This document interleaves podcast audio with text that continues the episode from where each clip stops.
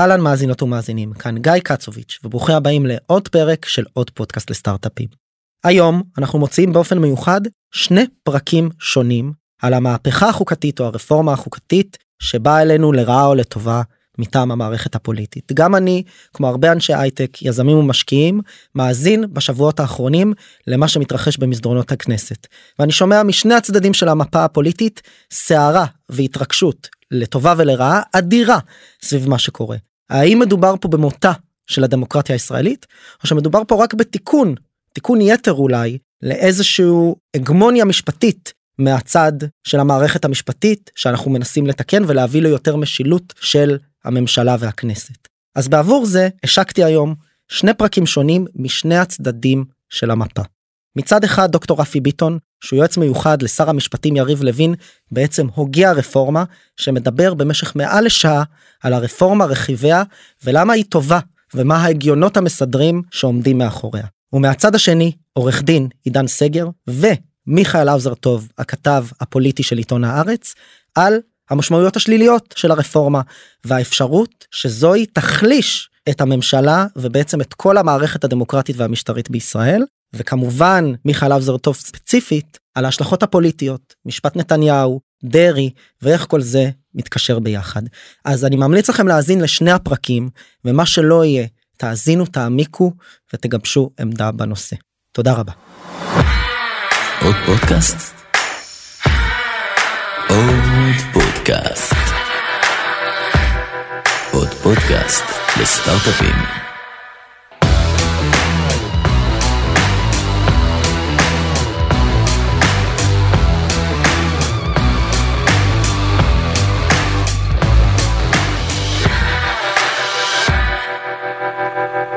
עידן, מה שלומך?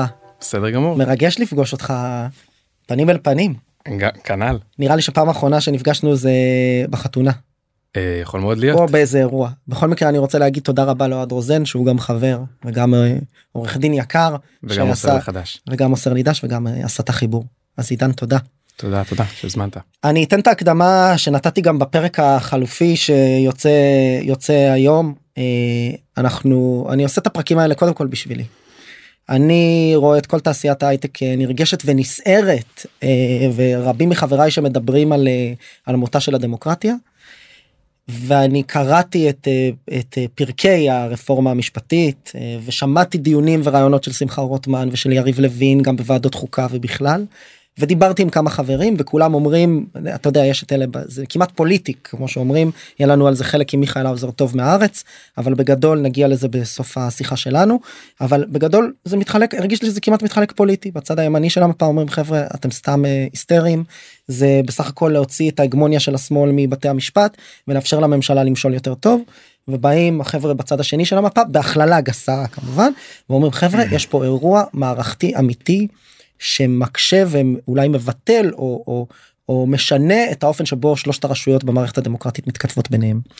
יש לנו פרק שיוצא עם אה, רפי ביטון שהוא היועץ המיוחד אה, לשר יריב לוין שר המשפטים שהעביר את ה... מנסה להעביר את התוכנית הזו ואנחנו פה איתך בפרק של הסכנות וההשלכות והפרספקטיבה של משפט חוקתי בהקשר הזה מהזווית שלך. אמ, ואני אשמח שתציג את עצמך רגע בכמה משפטים ואז אולי נראה לי ישר אה, מה שנקרא. נ- כן בדיוק בדיוק בסדר גמור. אז קודם כל שוב תודה שהזמנת אותי. אה, אני עורך דין. יש לי משרד עוסק בליטיגציה. אה, בדגש על ליטיגציה ציבורית משפט חוקתי ומינהלי ה- הנושאים שבעצם כרגע עומדים על הפרק.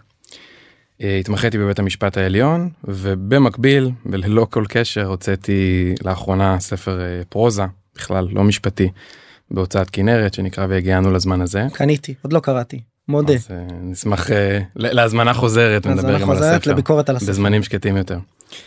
אה, תראה, אני, אני צולל פנימה, כן? צולל פנימה. ברשותך. נוצרה כאן איזושהי תחושה כשהוצגה הרפורמה ואני עושה פה מרכאות עם הידיים. אה, שמדובר בעוד איזושהי רפורמה כמו ששר האוצר מציג או שר התיירות משהו אתה יודע שהוא בגדר סמכויותיו של, אה, של שר בתחום המשילות שלו נאמר אה, לקדם אבל לאט לאט הציבור מבין והמזל הוא שזה קורה די מהר שמדובר כאן באיזשהו שינוי משטרי עמוק, כמו שציינת, אה, שלמעשה משנה מהיסוד את הפרדת הרשויות במדינת ישראל כפי שהייתה נהוגה במשך עשורים מהקמתה, אה, ופוגע בצורה מאוד מאוד אה, דרמטית בכוח של הרשות השופטת להוות איזשהו בלם. עכשיו, אני בכוונה לא רוצה שישר נצלול לפרטי התוכנית ונדון בטיעונים לכאן ולכאן, אני רוצה שנעשה איזושהי הפסקה קטנה מתודית. מה שאני קורא לו בפודקאסט שלי שלושה צעדים אחורה בדיוק. ונדבר על משפט חוקתי רגע. בדיוק וניתן איזושהי פריזמה איזשהו קונטקסט לדיון הזה כי בגלל האופן המאוד מהיר והחד צדדי שהממשלה אה, מנסה לקדם את השינוי המשטרי הזה. אה, הציבור צריך לעבור מאוד מהר כדי להבין במה מדובר ולהתעשת בזמן ולהביע את עמדתו ולהתנגד כמו שהוא מבין. אה, הוא צריך לעבור איזשהו קורס אה, משפט חוקתי מזורז אה, ומשפט חוקתי הוא דבר מורכב אז אנחנו לא לא מתחילים קורס מהאמצע אפילו שהוא מזורז ננסה להתחיל אותו מההתחלה. בוודאי. אז אני רוצה לדבר קודם כל על מהי חוקה באופן כללי לא, לא בהכרח רק במדינת ישראל. חוקה מגדירה לנו את מבנה המשטר היא מגדירה לנו כמה בתי פרלמנט יהיו לנו. היא מגדירה לנו איזה סוג של שלטון זה יהיה אם זה יהיה שלטון פדרלי או שלטון uh, מרכזי. uh, האם יהיה נשיא שנבחר בבחירות ישירות או שזה יהיה uh, ראש ממשלה שמכהן מכוח אמון פרלמנטרי. אה, כמה ערכאות שיפוטיות יהיו מה הסמכויות ואיך ביזור הכוח עובד בין הרשויות. אבל היא גם מגדירה לנו ערכים ועקרונות שעומדים ביסוד השיטה וגם אילו זכויות הן מוגנות ואיך השלטון יכול לפגוע בהן באופן שהוא בדרך כלל צריך להיות מידתי. אה, אז זו חוקה באופן כללי יש לה שלושה מאפיינים כלליים. אחד היא עליונה היא מעל חוק רגיל היא מעל בטח החלטה של הממשלה. אה, היא משהו שהוא תשתיתי והוא מעל כל הקיום שלנו פה פה ובכלל במדינות דמוקרטיות בעולם. לא קיום במובן הפילוסופי לא אלא קיום במובן האזרחי. התשתיתי האזרחי. התשתיתי האזרחי. בדיוק, בסדר גמור. לחלוטין. אוקיי. אה, מאפיין נוסף חשוב מאוד זה שחוקה נהנית מהסכמה חברתית רחבה הרי זה הבסיס זו התשתית שלתוכה אנחנו יוצקים את העמדות הפוליטיות שלנו ימין או שמאל אה, ליברלי או שמרני סוציאליסטי או, או, או אה, קפיטליסטי לשם כל העמדות נוצקות אבל זה המגרש משחקים שעליו הדמוקרטיה משחקת. זאת אומרת זה זה זה אה, בהגדרה צריך ליהנות מחוקה צריכה ליהנות מרוב שהוא יותר ממזדמן כשמכוננים אותה כשמגדירים אותה. אה, ודבר נוסף שמאפיין חוקה זה נוקשות הקושי בדרך כלל אני לא מדבר עדיין על ישראל בלשנות אותה למשל אם ניקח דוגמה את ארצות הברית דוגמה שתומכי הרפורמה אוהבים לשאת את עיניהם אליה. בארצות הברית כדי ליזום תיקון לחוקה האמריקאית אתה צריך רוב של שני שליש מחברי שני אה, אה, בתי הנבחרים של בית הנבחרים והסנאט והסנאט. של הקונגרס שם כן. ואחרי זה אישרור ברוב של 75 אחוז קרב המדינות בארצות הברית. אה, יש לך מנגנונים דומים מעל ל-50 מדינות כן זה וזה לא בא ברגל. לא. בא ברגל בכלל נהפוך הוא וכשאתה בוחן את מספר התיקונים לאורך עשרות ומאות שנים אתה רואה גם שאכן תיקונים מעטים עוברים ורק שבאמת הם משקפים את אותו קונצנזוס חברתי עמוק. כן ורוב אה, באמת וחוקה שקיימת כבר מעל אה, 300 שנה. כן. אה, אני לא סליחה שאני לא יודע בת כמה ארצות הברית במדויק אני בטוח שיש אנשים שאומרים איזה שני הדיוטות. איזה שני עדיתות. בסדר נמשיך הלאה. אנחנו מדברים על ישראל היום אז מותר לנו. נכון. אה, ויש לנו גם אה, מנגנונים כאלה נוקשים בצרפת וגרמניה ואיטליה והרשימה היא מאוד ארוכה אני לא לא נותן את כולה. אוקיי. של לפחות שני שליש מחברי הפרלמנט מנגנונים כאלו. ושוב עכשיו- אנחנו מדברים פה מצד אחד על צד כמעט מינהלי כמו חוק יסוד הממשלה והכנסת מי מה עם הרשויות מה חוק- הזכויות של חוקתי. ה- חוקתי סליחה אני משתמש במילים כן. של אה. אזרח פשוט תתקן אותי כל הזמן. אני אה. אז זה בצד הזה ומצד שני באמת בצד הערכי ו- ושל של זכויות האזרח כמו נכון. חוק אה, יסוד כבוד האדם וחירותו וחוק אה, חופש העיסוק וכדומה. אני נכון. בכוונה נתתי דוגמאות מחוקי יסוד מקומיים. נכון אז, אוקיי. אז יפה אז, אז, אז באמת קידמת אותנו לאותה חוקה ישראלית במרכאות אנשים צריכים להבין בהחלטת כ"ט בנובמבר ובמגילת העצמאות נקבע שמדינת ישראל צריכה לכונן חוקה האספה המכוננת שנהפכה אחרי זה לכנסת הראשונה צריכה לכונן חוקה. אממה נבחרי הציבור שלנו בזמנו החליטו שהם לא רוצים לכונן חוקה אה, כפי שבדרך כלל מכוננים אותה במלואה בבת אחת וקיבלו את מה שמכונה פשרת הררי. פשרה של חבר הכנסת יזהר הררי שהתגלגל בין כל מיני מפלגות אה, שאומרת במילים פשוטות שאת החוקה שלנו נבנה פרקים פרקים כל פעם חוק יסוד אחר, כל חוק יסוד עומד בפני עצמו כפרק בחוקה, ובסוף כל חוקי היסוד התאגדו לחוקת המדינה. ואז התחלנו לרוץ, נכון. ולאורך השנים חוקקו פה הרבה חוקי יסוד משטריים, חוק יסוד הממשלה, וחוק יסוד נשיא המדינה, וחוק יסוד הכנסת, ושלל חוקים משטריים שמסדירים, כמו שאמרנו, את המבנה של המדינה. ואז הגענו לתחילת שנות התשעים, ואז חוקקו, חוקקו כאן שני חוקי יסוד אה, מרכזיים שהם מהווים את מגילת הזכויות שלנו, שהיא מצומצמת יחסית בהשוואה למדינות אחרות בעולם. אה, חוקי היסוד האלה זה חוק יסוד כבוד האדם וחירותו וחוק יסוד חופש העיסוק. אוקיי? Mm-hmm. עכשיו, אם אנחנו חוזרים למאפיינים הכלליים של חוקה, אין ספק שחוקי היסוד שלנו הם עליונים, הם מעל חוקים רגילים, הם מעל החלטות ממשלה. אה, על זה אין ספק, וגם עד היום, בגדול, אין ספק שהם נהנים מאיזושהי הסכמה ציבורית רחבה. מה הם, ממה הם לא נהנים? מנוקשות. יש לנו פרק שהוא חסר מאוד בחוקה הישראלית שלנו בנוגע לאיך אנחנו משנים ואיך אנחנו מראש קובעים חוקי יסוד. זה לא קיים כרגע. כרגע, בגלל שאותה סמכות של האספה המכוננת עברה מהכנסת הראשונה לכנסת השנייה והשישית וכולי ועד היום לכנסת הנוכחית, אה, רוב של 61 חברי כנסת ולפעמים אפילו פחות מזה יכול לשנות את חקיקת היסוד יכול ליצור יש מאין חקיקת יסוד בהצבעה זה רגילה רוב אה, בכנסת. מוחלט, זה נקרא רוב מוחלט אם אני לא טועה. אה, זה, זה, זה רוב שהוא לא מזדמן שהוא, לא הוא לא רגיל כן. זה אבל הוא לא מיוחד, הוא הוא, לא הוא לא 70, מיוחס 80, הוא לא כן. 70-80 בדיוק. אוקיי. זה מצב מאוד מאוד בעייתי ואנחנו גם נדבר עליו בהקשר לכל מיני אה, אה, נושאים שעכשיו עולים לדוגמה אה, רוצים לקבוע שבג"ץ לא יוכל לדון יותר בתוקף של חוקי יסוד זה מאוד קשה שבג"ץ לא יכול לדון בתוקף של חוקי יסוד אם רוב מזדמן קואליציוני יכול להחליט בחקיקת יסוד כל דבר אין שום מגבלה כרגע על הכנסת לחוקק כל חוק יסוד כולל חוקים שמשנים מהותית את האופי של המדינה פוגעים אנושות באופי הדמוקרטי שלה גם באופי היהודי אגב. אה, זה יכול לקרות. בד בבד עם מה שקוראים לו פסקת ההתגברות שמאפשרת שמקשה על בית המשפט לפסול את החוקים האלה. בדיוק. אוקיי. אה, לא- לא לא את אלו אלא חוקים רגילים תכף אני- אוקיי, אני אעשה את ההבחנה אז אני שנייה לוקח, אז אה, עידן תרשה לי כן. אני אקח צעד אחורה ואני נותן לך רגע להגיד. אוקיי בסדר גמור. אה, אז כרגע אנחנו באיזושהי סיטואציה חריגה שרוצים לקדם איזשהו שינוי מאוד מאוד דרמטי בחוק יסוד השפיטה תכף אנחנו ניגע בכל אחת מהנקודות. אה, ועושים את זה בהליך מאוד מאוד מהיר עושים את זה לא מתוך איזושהי הסכמה חברתית רחבה אלא להפך אנחנו רואים שיש כאן איזשהו ניסיון אה, אה, לצבוע כל התנגדות בגוונים פוליטיים.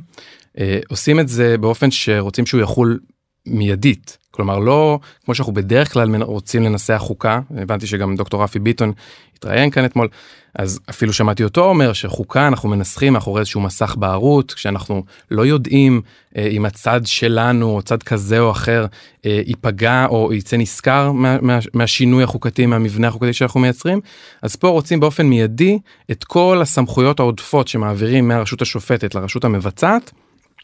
אה, אה, שהיא תקבל אותה באופן מיידי כלומר הממשלה באופן אה, ממש מיידי החל מטווח זמן זה. החל מטווח זמן זה בניגוד אגב לאיך שעברו כאן בעבר תיקונים לחקיקת יסוד למשל בשנת 2014 היה כאן נעשה תיקון לאופן שבו אפשר להצביע אי אמון של הכנסת בממשלה. שינו את זה למה שנקרא היום אי אמון קונסטרוקטיבי כדי שהכנסת תפיל את הממשלה היא לא רק צריכה להצביע ברוב של חברי כנסת נגד הממשלה אלא להראות את הרכב הממשלה שהיא רוצה אה, להשביע ממש בהמשך לכך.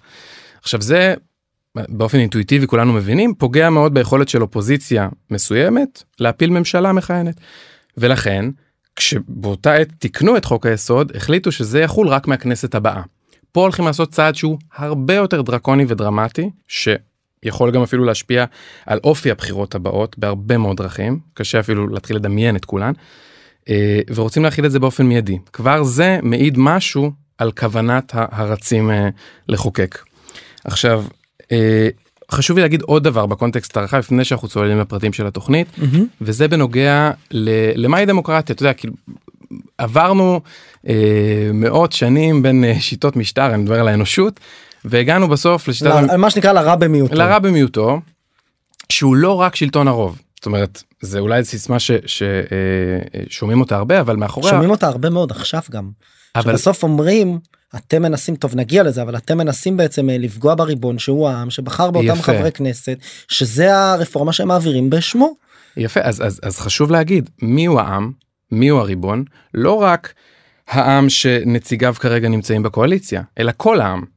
כל העם הוא הריבון ולכן גם נציגיו הם אה, ריבונים. אמנם אולי לא בממשלה מכהנת לא נהנים מרוב קואליציוני אבל גם הם חלק מאותו ריבון ו- וזה בדיוק מוביל למה שרציתי להגיד. דמוקרטיה היא גם האפשרות אה, אה, או יותר נכון ביטול האפשרות לפגוע במיעוטים ובאזרחים בכלל. מה שנקרא עריצות הרוב. הרי לא בנינו את כל המבנה הזה עריצות הרוב לא בנינו את כל וגם לא הרוב כי גם אנשים שהצביעו למפלגות שנמצאות בקואליציה מסוימת יכולים להיפגע מהחלטות שהקואליציה הזו מקדמת בגלל לחצים קואליציוניים או בגלל שנראות לה נכונות.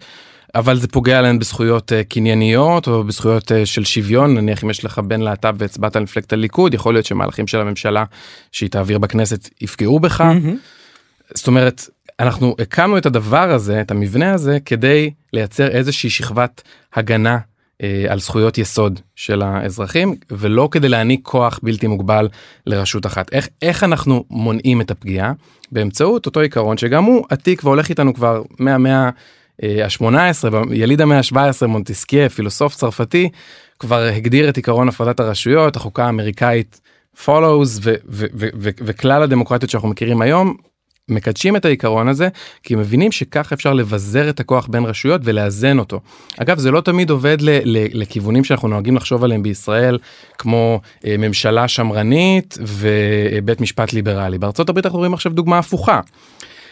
אבל העיקרון הוא שיש ביזור של הכוח שרשות אחת לא יכולה לשלול לבדה זכויות ו- ולפגוע בהן בצורה קשה. אוקיי. אני חושב עכשיו- שעד כאן אגב, עידן, אני חושב שגם אה, לא משנה איפה אתה במפה הפוליטית, אני חושב שמעט אנשים יחלקו על המהות של הדברים שאמרת. יפה. אני חושב שיש פה שאלה של כמעט פרשנות או הבנה של הדברים. נכון. אז בוא נדבר על זה. אז אז אז אנחנו מיד נתחיל רק עוד דבר שחשוב להגיד כן בקונטקסט המקומי כבר כצלילה לתוך העניין. בישראל יש לנו מראש הפרדת רשויות חלשה מאוד למה Hmm. הממשלה שלנו שהיא הרשות המבצעת שולטת באמצעות הרוב הקואליציוני בכנסת אני מודע לטענות שאומרות שזה קשה לגבש קואליציה והממשלות נופלות כאן הרבה וזה לא באמת חזק אבל בפועל אנחנו רואים שכשממשלה מסוימת הומוגנית רוצה להעביר משהו. היא מצליחה להעביר אותו בכנסת וכשהיא לא רוצה אז היא מונעת את זה מה שנקרא רוב החוקים הם חוקים שמגיעים מתוך הקואליציה נכון ואין כמעט הרבה חקיקה אופוזיציונית. נכון נכון אז אז יש לנו כבר וזה כבר מבוא מה שנקרא לחקיקה איך עוברים החוקים הקריאות ועדת השרים וכדומה. כן אבל בסוף- שהלוואי שהיה לנו זמן להיכנס להכל אבל אה, מה שנקרא מה שנקרא גוגל לעיקר. מה שנקרא גוגלית. גוגלית בדיוק. אה, ואין לנו גם בניגוד לשיטות משטר אחרות אה, איזונים אחרים בדמות נגיד של שני בתי מחוקקים. או אה, אה, משטר שהוא פדרלי שהסמכויות בו מבוזרות. בין- שבו בין נסביר רגע יש- מה זה משטר פדרלי כי אנחנו קצת אה, ל- צחקנו על זה ואתה כן. השתתפת בזה כן. שיש את הטבלאות אה, בצד השמאל מרכז של המפה ושוב אני אני בצד הזה הם- הם מכל הצדדים. כן לא אבל יש בצד הזה שבא ואומר אוקיי אה, בית המשפט הוא יכול לעשות ככה וככה וככה בישראל זה כאילו הצד הימני נכון ויש אה, עריצות אה, בית המשפט מהמם. ואז באים אה, מהשמאל מרכז ואומרים הנה הטבלה אין פה אה, שני בתי פרלמנט ואין פה משטר פדרלי אז בואו רק נסביר בשתי מילים סתם על המשטר הפדרלי זה גם של ידידתנו ארצות הברית מהמם. ולמה זה טוב ההבדל הזה בין החוק, החוקים הפדרליים תראה. לחוקים המדינתיים שבעצם זה כמעט כמו מחוזות כזה פה בארץ בהקבלה. כן, שהיה תראה, פה הצעה לעשות אה, מחוז תל אביב כן, מחוז אה, קנטונים. קנטונים. כן, ט- טוב או לא טוב זה זה זה לא לא לא לא לא לי לקבוע וגם. לא באתי לדבר על זה. כן אבל אין ספק שזה מבזר את השלטון את, את הכוח השלטוני כי בממשל פדרלי יש לך אה, את השלטון הפדרלי שהוא כן. שלטון הגג המאגד ושלטון מדינתי כלומר בכל מדינה לצורך העניין בארצות הברית יש את מערכת המשפט שלה יש אה, אה, חוקים בתי נבחרים חוקים שלה שונים. חוקים שונים הם כפופים כולם למסגרת הגג הפדרלית. נכון. אבל כן יש, יש כאן איזושהי מערכת של ביזור בכוח השלטוני. לראיה סוגיות גם חמות יותר חמות פחות הפלות לא הפלות אה, נכון, חלק- ממאזיני הפודקאסט הזה. אולי אה, קנאביס אה, חוקי או לא חוקי אז בקליפורניה הוא כן אה, בחלק ממדינות ברוב מדינות המידווסט הוא עדיין לא וכדומה. נכון ועם עם הפלות עכשיו סביב הפסק דין שביטל את רו versus וייד ובעצם אפשר לכל בתי המחוקקים במדינות השונות בארצות הברית לקבוע האם אה, תהיה זכות הפלה לנשים או לא תהיה בעיניי נכון. פסק דין קשה מאוד אבל אה, לא באנו לדבר רק עליו אבל זה רק מוכיח את הנקודה שיש איזשהו ביזור של הכוחות נכון, השלטוניים. ואז מדיניות מדינות סתם עם רוב יותר ליברלי במקרה הזה בחרו נכון לשמר את אה, פסק הדין הקודם ואלה שלא הפכו אותו חזרה. לשמר את האפשרות להפלה להפלה, המתקדמת. בדיוק, כן. בדיוק. אה, בלי מה שנקרא עמדתך ברורה. כן. אה, כתבתי על זה גם מאמר מוזמנים לקרוא. עוד דבר שאין לנו פה אז אמרנו אני רק חוזר כי קצת עשינו כן, על אה, דברים סטייה מזה, שאין אמרנו, בישראל. אין, אין לנו שני בתי מחוקקים אין לנו משטר נשיאותי זאת אומרת אנחנו לא בוחרים בנפרד נשיא שהוא ראש הרשות המבצעת שלנו אין לנו משטר פדרלי אין לנו כפיפות גם לארגונים בינלאומיים. אה, או לטריבונלים שיפוטיים בינלאומיים של זכויות אדם שאם נפגעת זכות שלך אתה יכול לפנות אליהם. גם זה לא למשל? קיים פה. כמו למשל באיחוד האירופי. באיחוד האירופי, על זה חשבתי. האיחוד אוקיי. האירופי הוא דוגמה מה לשני שנקרא, הדברים. אם אני היום מדינה חברה ספרד ו- והממשלה עושה איזה משהו, בית יש- המשפט לזכויות אדם אה, האירופאי. שהוא חלק להגיע- מהמערכת של האיחוד האירופי. יש בדיוק. להם, אה, כן, יש להם גם בנק מרכזי ו...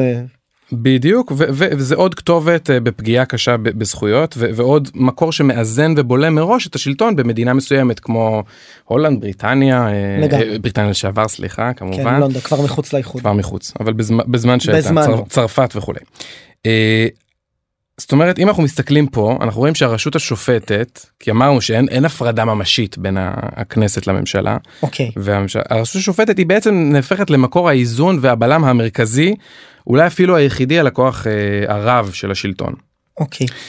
עכשיו נתחיל לדבר על הרפורמה. אז רגע לפני זה אני חייב לשאול.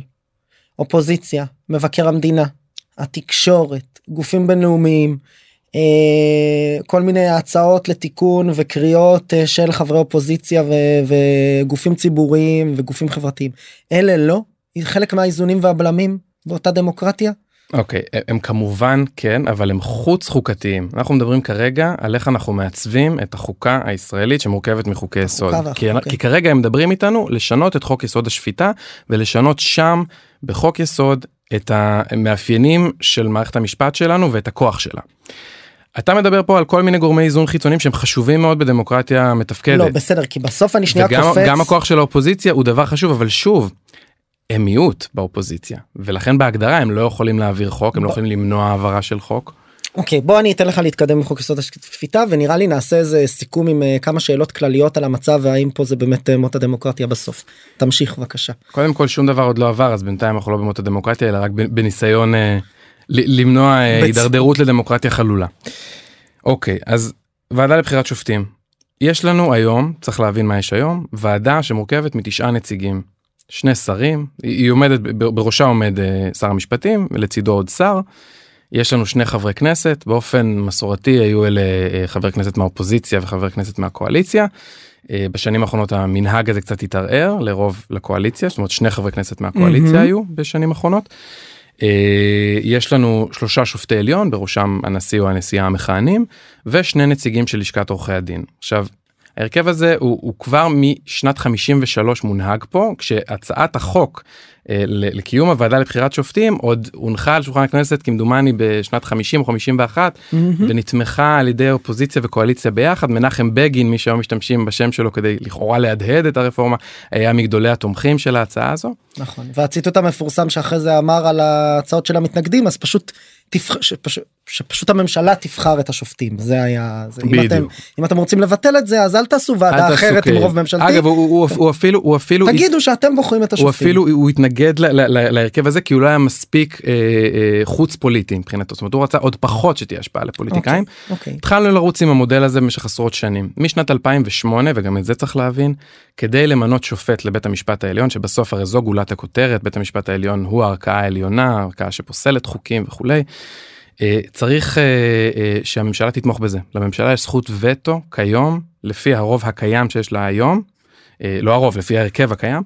יש לה זכות וטו על מינוי שופטים לעליון היא לא יכולה למנות לא יכולים למנות שופט לעליון בניגוד לדעתה בכל מקרה. בכל מקרה צריך להגיע אוקיי. להסכמות רחבות וככה באמת אנחנו רואים לאורך השנים שמצליחים להגיע להסכמות רחבות ולמנות שופטים שצבועים במרכאות באופן שהוא יותר אה, ליברלי לעומת שמרני יותר. ולהפך. בתקופה של איילת שקד זה, זה עבד גם אה, אה, מאוד יפה השני. לצד השמרני. אז יש זכות וטו כבר היום. המהלך שרוצים עכשיו לעשות זה לקחת את ההרכב של הוועדה הזו שנהוג אמרנו משנות הח... מתחילת שנות החמישים ובאופן חד צדדי לקבוע שלקואליציה, בין אם בעצמה בין אם באמצעות נציגים ישירים שלה, יהיה רוב להחליט על מינוי שופטים לא רק אה, לבית משפט שלום ומחוזי, אלא גם לעליון. אה, יהיה לה גם אפשרות אה, להחליט שהיא אה, אה, מדיחה שופטים לפי ההצעה של אה, יריב לוין, יהיה רוב של אה, שבעה שמאפשר הדחה, הם לא רוצים לשנות את הסעיף הזה שמאפשר הדחה בשבעה. אה, והם רוצים גם אה, לדאוג לזה שיוצנח נשיא עליון מבחוץ. אה, היום יש לנו שיטת שופט seniority, שיטה שהיא נקייה יחסית, שהיא מונעת אה, פול, פוליטיקה פנימית בבית המשפט וניסיון להתחבב על גורמים חיצוניים כדי להגיע לעמדת נשיא. אה, היום אה, אנחנו רואים שפשוט כל פעם ש- שהנשיא המכהן פורש, השופט שנמצא אחריו ברמת הוותק הגדולה ביותר מתמנה, ואם יש שניים באותה רמת ותק אז זה לפי הגיל. שיטה ש- שעובדת שהיא מאוד פיור, היא מאוד נקייה.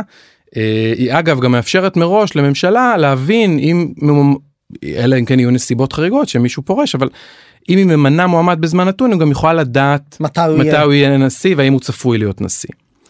אבל זה מנטרל את רעשי הרקע האלה של מה שרוצים עכשיו להכניס שכל שש שנים נבחר מחדש נשיא יכול להיות מבין שופטי העליון יכול להיות מבחוץ ורק הקואליציה שולטת בזהות שלו. אז זה עוד דבר אז אמרנו שליטה בלעדית על מינויים בכל הערכאות היום ועדה למינוי. שופטים לעליון כן היא בנפרד? לא. זו אותה ועדה של תשעה חברים שדיברנו עליה שכדי למנות שופט לעליון דרוש רוב אה, מיוחס של שבעה חברים וכדי למנות שופט לערכאה תחתונה שלום או מחוזי Mm, די ברוב רגיל של חמישה. אוקיי. הם רוצים אה, אה, לשחק עם דרישת הרוב, סוג של לבטל אותה. אה, ולייצר רוב מובנה אני, אני יכול גם להיכנס לפרטים אבל נדמה לי שאתם תדונו בזה בהקשרים אחרים לפי ההצעה של לוין אה, רוצים להגדיל את מספר החברים שיהיה 11 מוציאים את נציגי לשכת עורכי הדין.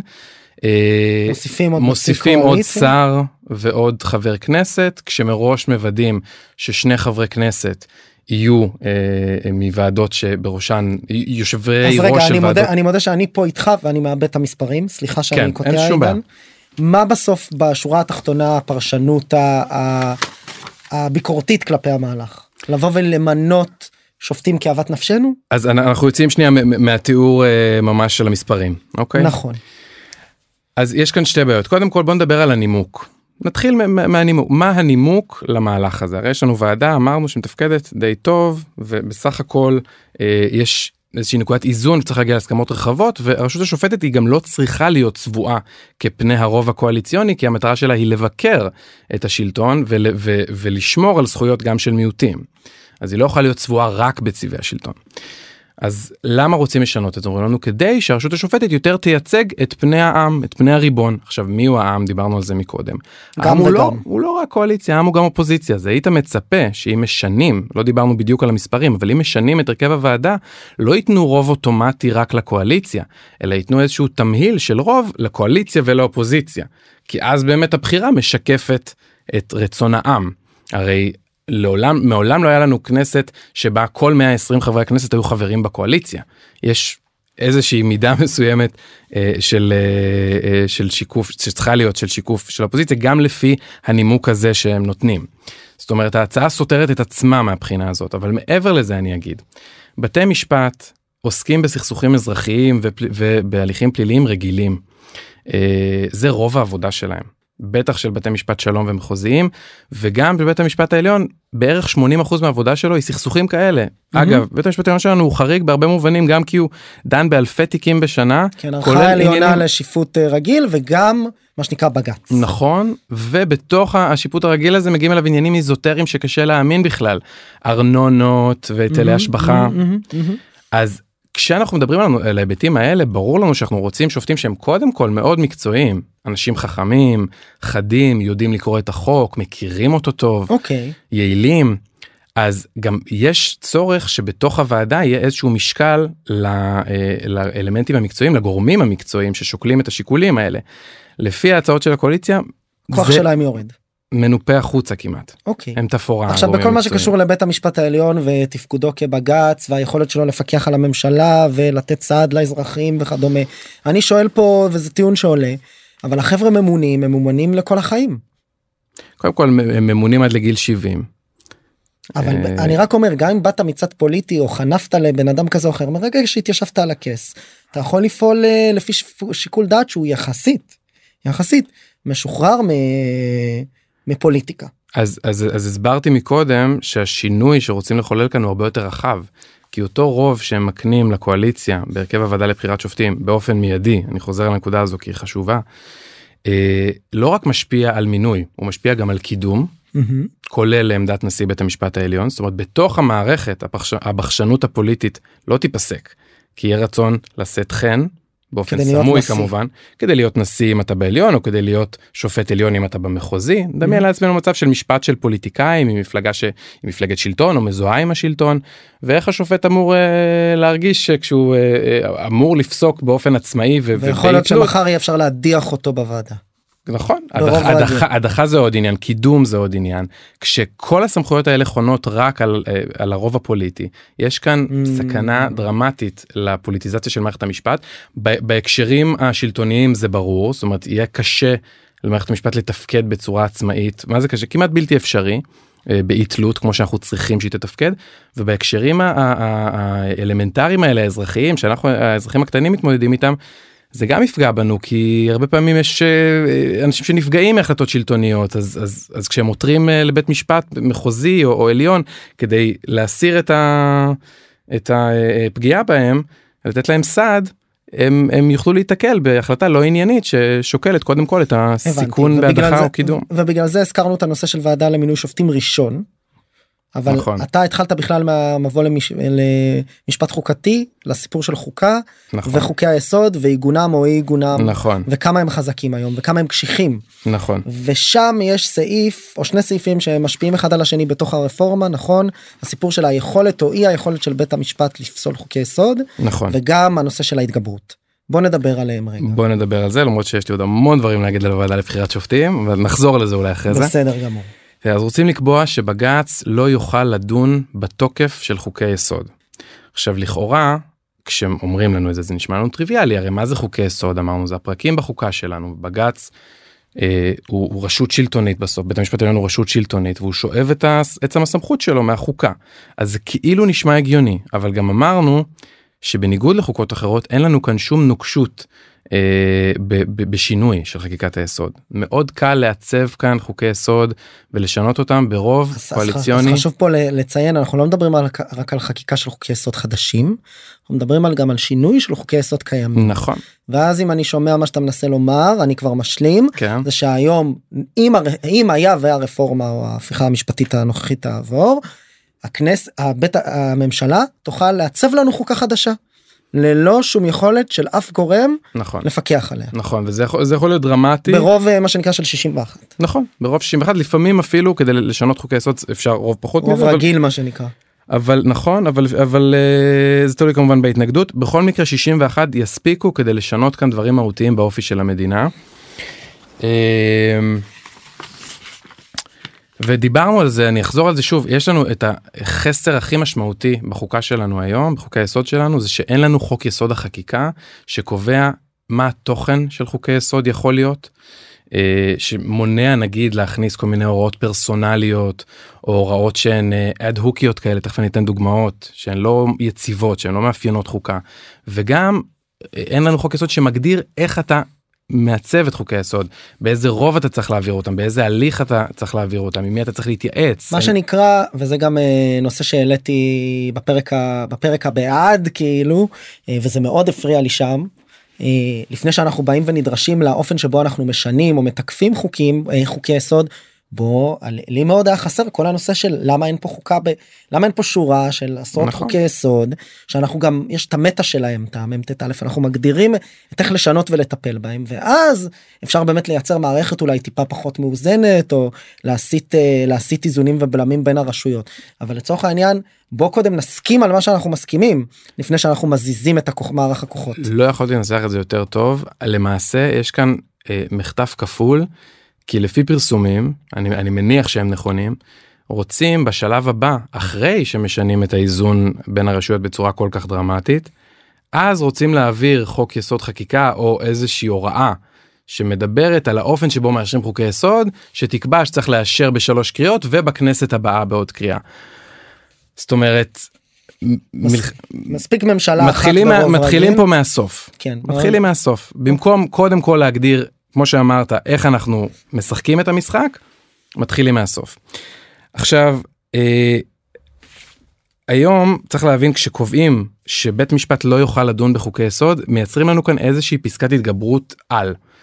בית המשפט, אה, בית המשפט לא יוכל להידרש לחוק יסוד לדוגמה שעכשיו עומד על הפרק חוק יסוד לימוד תורה שקובע שזכויות של אה, לומ- לומדי תורה שוות לזכויות של חיילים שמשרתים בקרבי זה דבר. ש, שכבר היום עומד על הפרק ואנחנו יכולים לחשוב על שלל דוגמאות נוספות מאוד מטרידות מאוד אד הוקיות כאלה בנוגע לבחירות לכנסת הבאה אה, ובנוגע לפיוס בעם שימנעו נגיד הפגנות או אה, ימנעו אה, התאספויות מסוימות. אה, ולדברים מאוד מטרידים שיכולים להיכנס לחוקי יסוד כי אין שום מגבלה כרגע על מה נכנס. רגע אבל אז אני רוצה יסוד. להקשות בכוונה ושוב Mhm. אני מזכיר אני את הפרקים האלה עושה בשבילי. כן כן כן. תבוא הכנסת ותחוקק חוק יסוד כזה שנקרא חוק יסוד אה, פיוס בעם נגיד. שמונע התקהלויות והתאספויות. Mhm. זה אגב דוגמה קונקרטית שעלתה ב... לא זה איזושהי דוגמה שחשבתי עליה. חשבת עליה מאוד יפה בסדר אמ, ויבוא זה לא בסתירה לחוק יסוד אה, אה, אחר אנחנו לא יכולים לפסול את זה מהטעם הזה. יפה מאוד אנחנו לא יכולים בכלל לדון בזה. כי Mm. למי אתה הולך היום? לבית המשפט. לב- ואתה לא יכול יותר. לפי התוכנית שהם מציעים שתי ההצעות גם של שמחה רוטמן וגם של יריב לוין אין לך אפשרות בכלל לפנות שהרי בג"ץ נעולים לדון בדבר הזה. עכשיו למה זה כל כך בעייתי? כי בתחיל, בתחילת המדינה הייתה איזושהי הבנה של נבחרי הציבור שלנו שעם כוח גדול באה אחריות גדולה. מהמם. שכשניגשים ל- לתיקון או, או לעיצוב של חקיקת יסוד עושים את זה ב, בשאר רוח עושים את זה בצורה שהיא יסודית מאוד מקיימים תהליך מקיף מנסים לבנות הסכמה רחבה כמו כמו שמכוננים חוקה. אה, עם השנים חל איזשהו פיחות אה, זוחל במעמד של חוקי היסוד ובאופן שבו הכנסת אה, חוזרת לתקן אותם אוקיי עד למצב אה, בלתי נתפס שאם אנחנו סופרים חמש שנים שמתחילות בערך מהכנסת העשרים ונמשכות עד הכנסת העשרים ושלוש, תיקנו את חוקי היסוד 20 פעמים בחמש שנים, אוקיי? כולל חוקי יסוד חדשים, כולל תיקונים לחוקים קיימים, לחוקי יסוד קיימים. ו...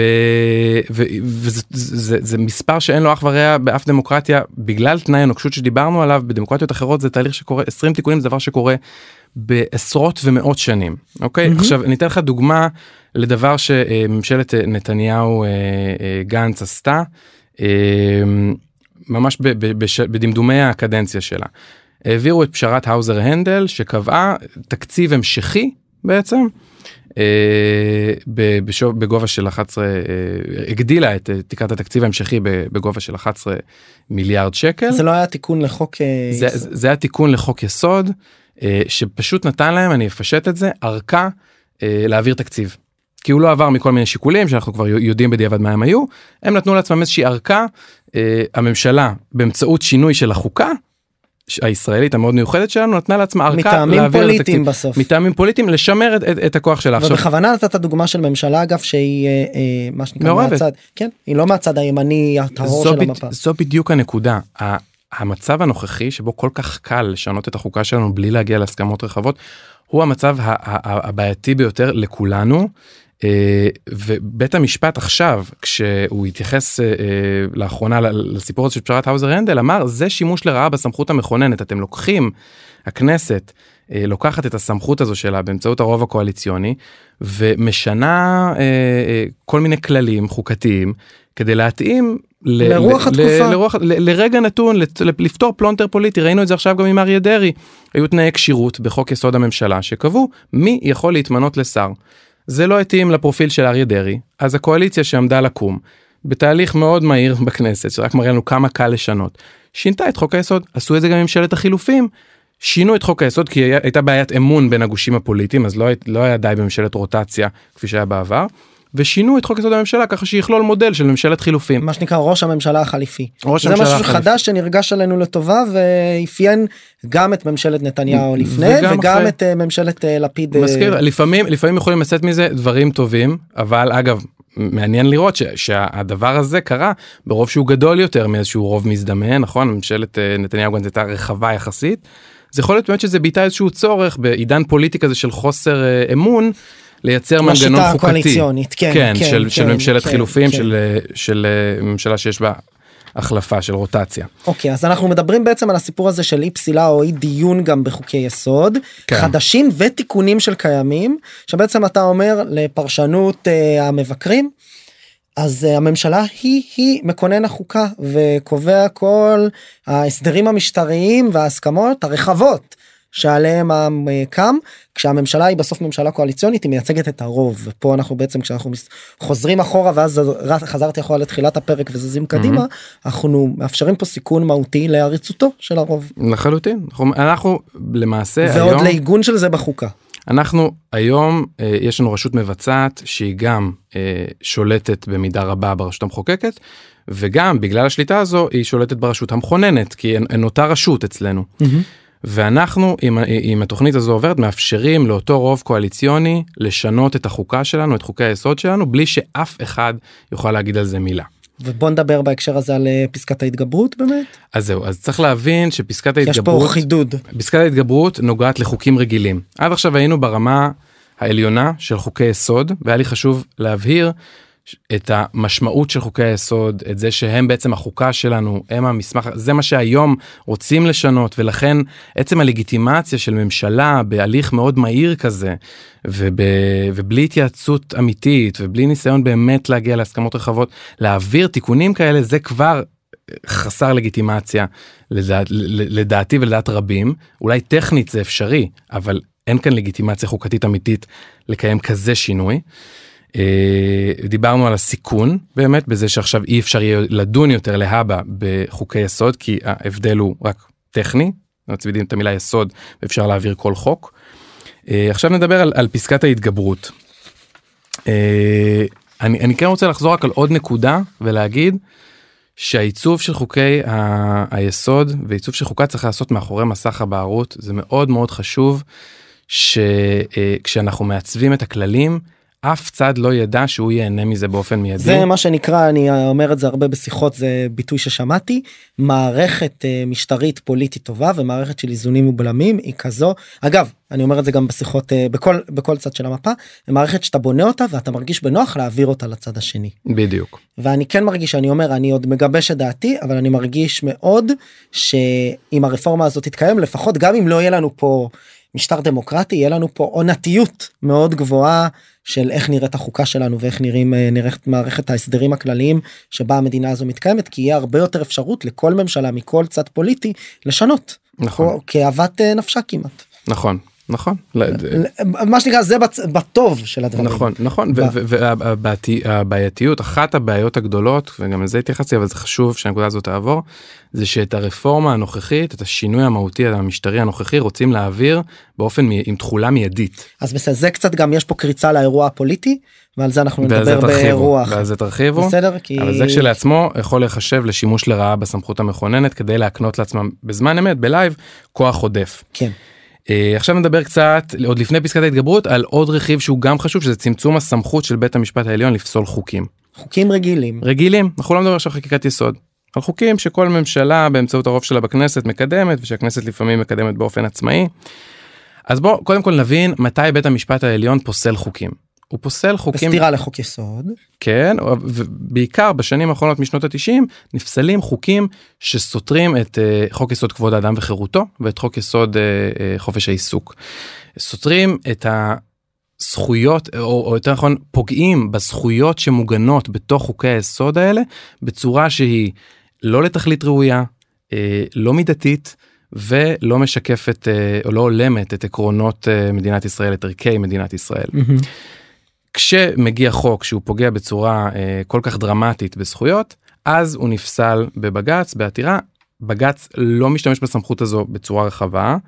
באים בכלל. ואומרים בצד השני אני חייב להקשות אני יודע אני יודע אני אתה, אוזן- אתה לא צריך אני יודע מה הטענות הטענות הן א' יש מין סירוס אה, אוטומטי עוד קודם מה לכן שנקרא selection bias אני בכלל לא מעלה את החוק הזה כי אני יודע שבג"ץ. ברור שאגב אני בכ- אני בכוונה ש- עידן פה אני אה, לא אין- הבטחתי לך בלי חיים קלים זה, זה בסדר גמור זה, זה טיעון מאוד מאוד מוכר אבל צריך קודם לקום ולהזכיר לעצמנו מה זה אומר אני בכלל לא מעלה זה אומר אני מבין שהחוק הזה הוא פוגע בזכויות שלי שלך של כל אחד אחר בצורה כל כך לא מידתית שבג"ץ יפסול אותו אז אני לא מעלה אותו. אוקיי. זה מה שזה אומר, ואם אתה לא מעלה, אתה אומר זה כנראה תקין. אתה אומר, זה מה שנקרא- זה אומר זה אומר שהרשות השופטת שנקרא התשובה היא בתוך השאלה. לגמרי כמו שאחרי זה אולי עוד נספיק לדבר על עילת הסבירות כשאתה מבטל את, אה, את עילת הסבירות אז אז אנשים לא ישקלו מראש אם המעשים שלהם הם, אה, הם סבירים.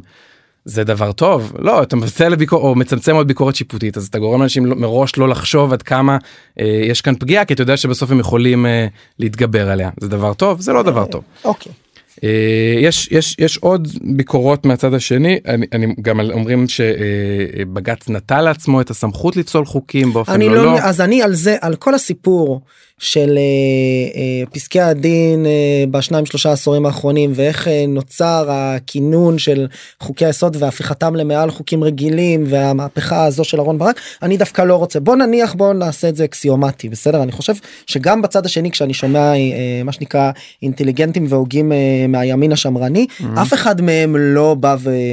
אין טוב, סמכות. כן כן.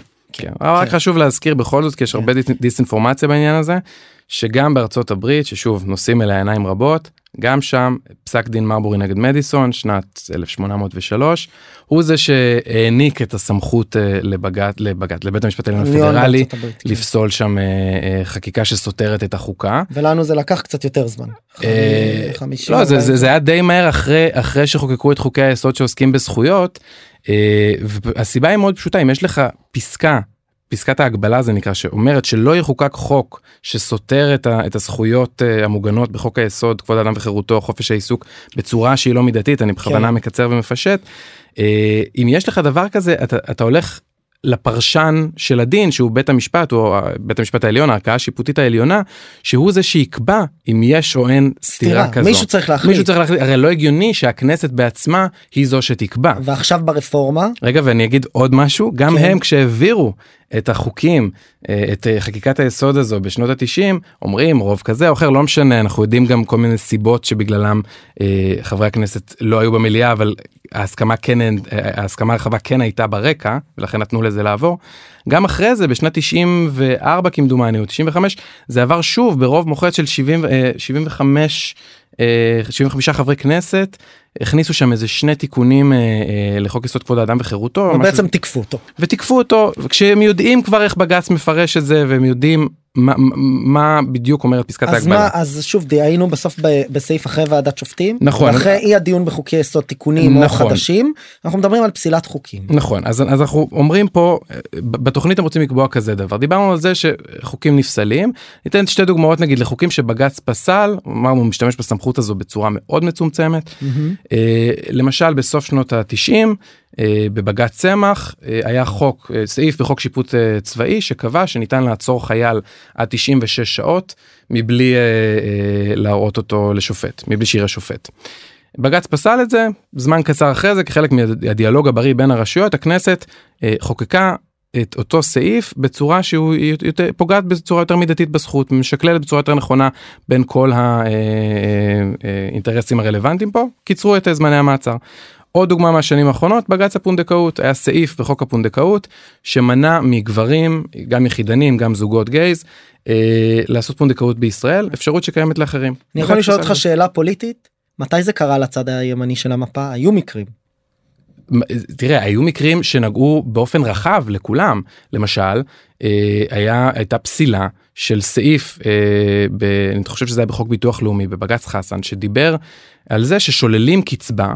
אנחנו יודעים ב, ב, ב, פחות או יותר שגם אה, מצביעי אה, ימין אה, נהנים מקצבאות אה, בשיעור דומה למצביעי שמאל לפחות אנחנו יודעים להגיד את זה.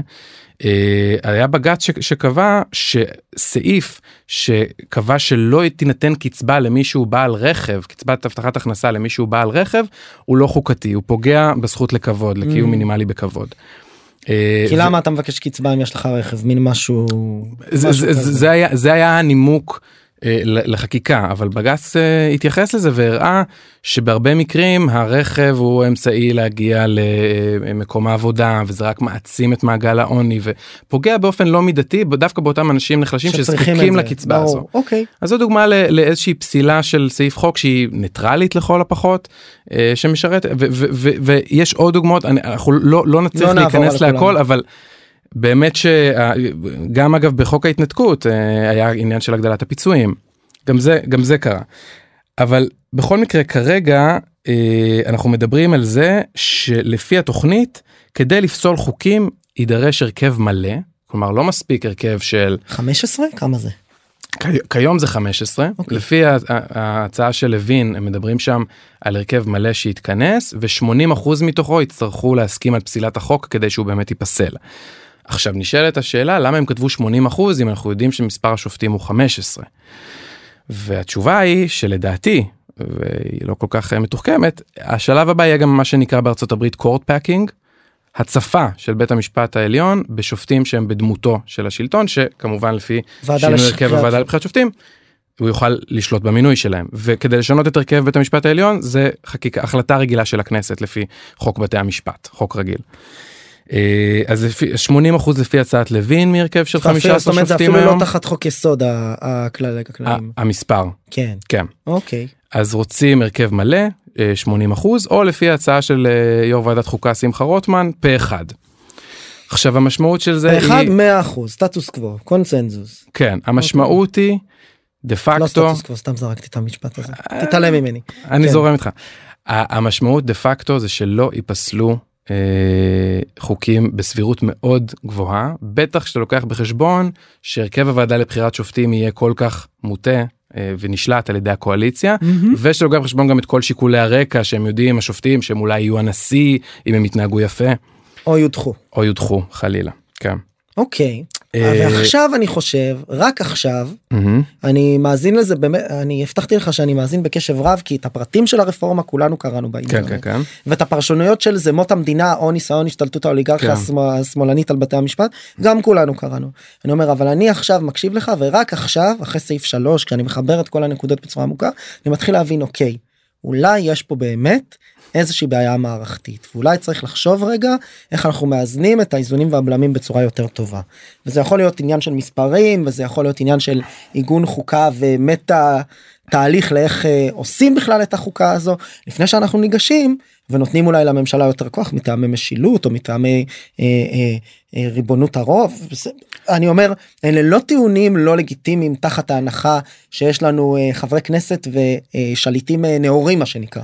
נכון אנחנו צריכים לקיים פרויקט החוקה הישראלי רחוק מלהיות מושלם אנחנו צריכים לקיים הידברות בין חלקים רחבים בעם כדי להשלים אותו כדי לוודא שיהיה כאן מבנה חוקתי יציב שהוא מבוסס אה, אמרתי לך מקודם שהוא כמו תעודת ביטוח ולא מבוסס על איזה wishful thinking אני מהמם. שומע אנשים כמו רוטמן וכמו אה, אה, דוקטור ביטון שאומרים. אה, סמכו עלינו יהיה בסדר או, ככה או. לא בונים חוקה מעולה מעולה. בונים חוקה על בסיס ההבנה העמוקה שמחר אתה יכול להיות במקום אחר מחר השלטון גם אם אתה באותו מקום יכול להחליט אחרת ואתה צריך לוודא שיהיו מספיק בלמים ואיזונים ולפי התוכנית הזאת לוקחים את כל הרכיבים הכי קיצוניים אגב שהוצאו עד עכשיו. ככה שאפילו אנשים מאוד שמרנים גורמים מאוד שמרנים מתוך מערכת המשפט לאורך השנים כמו פרופסור דניאל פרידמן מתנגדים לדבר הזה במאסה גורמים שמרנים כמו גדעון סער הרי הוא לא בן אדם. שמאמינים מה שנקרא בשמרנות אה, משפטית שבאים ואומרים למשל מרחב הביקורת וכל עילת הסבירות והביטויים האלה שהרבה פעמים לאזרחים תלוי באיזה צד אתה במפה זה נשמע כמו אמורפי כזה כן. נכון. כי זה סובייקטיבי לפעמים נכון. ואז הם באים ואומרים אפילו אם אנחנו הולכים על שמרנות שיפוטית שאתה צריך לפעול רק בהתאם לכתוב בחוק עדיין אנחנו פה לוקחים יותר מדי סמכויות מבית המשפט נכון זה מה שהם בעצם טוענים. נכון. אנחנו, אנחנו לא מצליחים לשמור על אותה רשות שופטת רשות יחידה אה, שמאזנת ובולמת את הכוח השלטוני המאוד רב שיש כאן אה, כ, כגוף עצמאי בלתי תלוי עם, עם, עם, עם שיניים עם, מעולה. עם אפקטיביות מעולה. עכשיו אני אגיד לך אה, מעבר עכשיו אה, רגע רגע לא אז אנחנו אנחנו פשוט צריכים להיות לקראת סיום אוקיי אז אני כן רוצה לגעת בנושא הסבירות כן. ואז לסכם ככה יש לנו רגע אנחנו, אנחנו צריכים לדבר על פסקת התגברות. אז בוא נדבר על פסקת אנחנו ההתגברות. חייבים לדבר על פסקת אז בוא. נדבר על פסקת ההתגברות. אוקיי בסדר גמור. אה, רק אני אגיד משפט הדרישה הזו להרכב של 15 זה גם ייצר כל כך הרבה עומס על בית המשפט ככה שאם רואים את האזרח הקטן בסוף ואת המשפטיזציה וכולי דווקא שם לייצר את הצוואר בקבוק הזה זה לא הגיוני. יש צורך להגן תשעה שופטים נגיד, רוב של שני שליש מתוך התשעה. היום, כבר היום בית המשפט מרסן את עצמו ודן בהרכבים של חמישה. אחד עשר, נגיד. מניהול משאבים פנימיים. כן. בוא נדבר על. ההתגברות. בוא נדבר על. אה, ועל הסבירות אני כן מבקש. אני לצערי מטעמי זמן נצטרך טיפה לחתוך בבשר ולהיות אה, מהירים וענייניים. אוקיי, אז ככה, אז בפסקת ההתגברות אנחנו מדברים על היכולת של הכנסת, אה, של הממשלה ששולטת בה, להעביר מחדש חוק שנפסל בבג"ץ. עכשיו נזכור, יש לנו כבר ועדה לבחירת שופטים ששולטת מרחוק בשופטים וממנה אותם. יש לנו דרישה לפסילה שהיא כל כך דרקונית, אוקיי? של 80 אחוז או פה אחד, אז בסוף אומרים לנו אם כבר נפסל חוק שפוגע בזכויות שלי, שלך, אחרי העלאת הקשחת אחרי. כי, כי קבעו שיש זכות חוקתית כנסת- לחירות לקניין- שנפגעת באופן לא מידתי עד כדי כך שחייבים לבטל את החוק או את הסעיף חוק עדיין הזה. הכנסת יכולה להתגבר. עדיין עליו. הכנסת יכולה להתגבר עליו ובאיזה רוב? קואליציוני דקיק של 61 חברי כנסת. מהמם. עכשיו זה למעשה הופך את פסק הדין של של בג"ץ החוקתי אה, לחוות דעת לעוד חוות דעת לא מחייבת כי אפשר לקבל אותו להסתכל עליו להגיד אה וואו מעניין שיש ממשלה דיון אקדמי מעניין. בדיוק. בוא, בוא בכל זאת נעביר את זה. אני רוצה לתת פה דווקא כל מיני דוגמאות.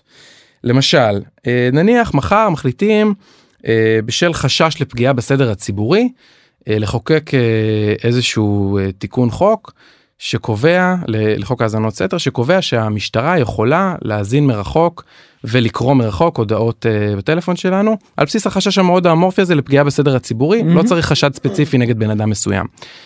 היום הרי תוגש נגד דבר מטורף כזה עתירה לבג"ץ הופך אותנו לאיזושהי מדינת אח גדול כזו תוגש עתירה לבג"ץ בג"ץ יקבע זה לא מידתי כי אפשר לחשוב על אמצעים בסתירה לכבוד האדם וחירותו וכו'. בסתירה לזכות אה, לזכות לפרטיות ואפשר לקבוע. הסדר הרבה יותר טיילור מייד שכשעולה חשד מסוים ופונים לגורם שיפוטי או לגורם אחר שמאשר חוק מראש האזנות סתר במערכת הביטחון כן, בצד כן, השני. ו- יש ו- חוק כזה, גוגל את. לגמרי אוקיי. לגמרי אבל אבל נגיד רוצים להרחיב אותו אז בג"ץ יגיד אוקיי אז, אז בואו נרחיב אותו ב, ב, ב, בצורה אחרת אי, אי אפשר בצורה כל כך לא מידתית. במציאות שהם מייצרים לנו עם פסקת ההתגברות יום למחרת אפשר לחוקק את זה מחדש כנ"ל אה, חוק שמאשר אפליה מטעמים טעמי אמונה דתית נגד נשים להט"בים ערבים יכול להיפסל בעלי יד שמאל או אנשים עם שפם. לגמרי אוקיי. אה, זכות להפלות, ברור, אה, ברור. צמצום. באמת הקשת היא כל כך אינסופית עכשיו אני שוב חוזר כשמעצבים הסדרים חוקתיים אתה לא יכול לסמוך על זה שהיום ביבי אמר שלא פוגעים בזכויות להט"ב או, או שנראה לנו שהקואליציה הזו לא תלך כל כך רחוק עם הפרדה מגדרית ברחוב. אתה צריך לחשוב על ה-Worst case scenario ולפי זה לעצב את החוקה. Mm. המיעוט גם צריך להתחשב בזה שה-Worst case scenario יתממש וגם הרוב ושאם אתה היום הרוב פעם תהיה המיעוט. נכון. ולא היית רוצה להיות כל פעם תלוי לא בחסדיו של. מישהו אחר. נכון לגמרי. אוקיי, אמרת על הסביר בוא נקפוץ לזה כי נראה לי דווקא פסקת ההתגברות היא מאוד ברורה נוכח הצגת הנושאים. כן. מה זה הסיפור הזה של הסבירות? תראה, אז עילת הסבירות זה בכלל לא בעולם החוקתי, זה בעולם המינהלי, זה בעולם של החלטות ממשלה ורשויות שלטוניות. זו עילה שמאפשרת לבית המשפט אה, להתערב בהחלטה שלטונית כשהיא לא סבירה באופן קיצוני בדרך כלל, או לפעמים פשוט מאוד לא סבירה, כלומר שעל פניו נראית מאוד לא פה סבירה. אני אומר משהו אני אומר את זה גם כמעט בשמי אני אומר מה זה לא סביר מה אנחנו בעצם באים ואומרים לגמרי. אנחנו מציבים את שיקול הדעת של אותו פרסונה על כס השיפוט זה גם הימנים האינטלקטואלים באים ואומרים הוא ברובו שמאלני או ליברל אז בעצם אנחנו אומרים אנחנו שמים אה, משקפיים אה, פוליטיות רק מהצד השני של המפה על החלטות ומאפשרים לבית המשפט להפוך החלטות של הריבון. באמצעות אה, שיקול סובייקטיבי של איך תגיד זה סביר זה לא סביר אה, יש הרבה דברים אתה יודע לך יש דברים בחיים האישיים סביר לך לשתות שלוש קפה ביום לדעתי זה פחות סתם אני צוחק אני שותה עשר קצת יותר. ברור אבל הדוגמה הובהרה כן, הדוגמה הובהרה. תראה, אני רוצה לעשות פה סטופ ולהגיד, אם רק עילת הסבירות תבוטל, דיינו. זה כבר מה שנקרא שמרנות שיפוטית. קצת. עילת הסבירות זה באמת אה, בעיניי לפחות כמובן יכולים להיות אנשים שפחות מסכימים עם הגישה הזו היא, היא עילה חשובה ותכף נדבר למה אבל היא לא הליבה של המשטר הדמוקרטי במדינת ישראל כמו יתר הדברים שדיברנו עליהם השינויים שהם מתכוונים שממש לעשות. כרוכים שהם ממש באיזונים. ובבלמים של הרשויות. זה הקור ש, של החיים פה. מהמם. עילת הסבירות יהיה, יהיה עדיין לבית המשפט המינהלי כלים שיפוטיים לפסול החלטות שהן נגועות באפליה או בשיקולים זרים, שלא היה הליך נאות לפני שקיבלו אותן, אבל אני אתן לך איזושהי דוגמה לעילת הסבירות, אה, שעילת הסבירות בכל זאת יכולה לשרת אותה. למשל, יש אדם שלא קיבל רישיון אה, לעסק שלו, אה, למרות שהוא עומד בכל התנאים, מהמם.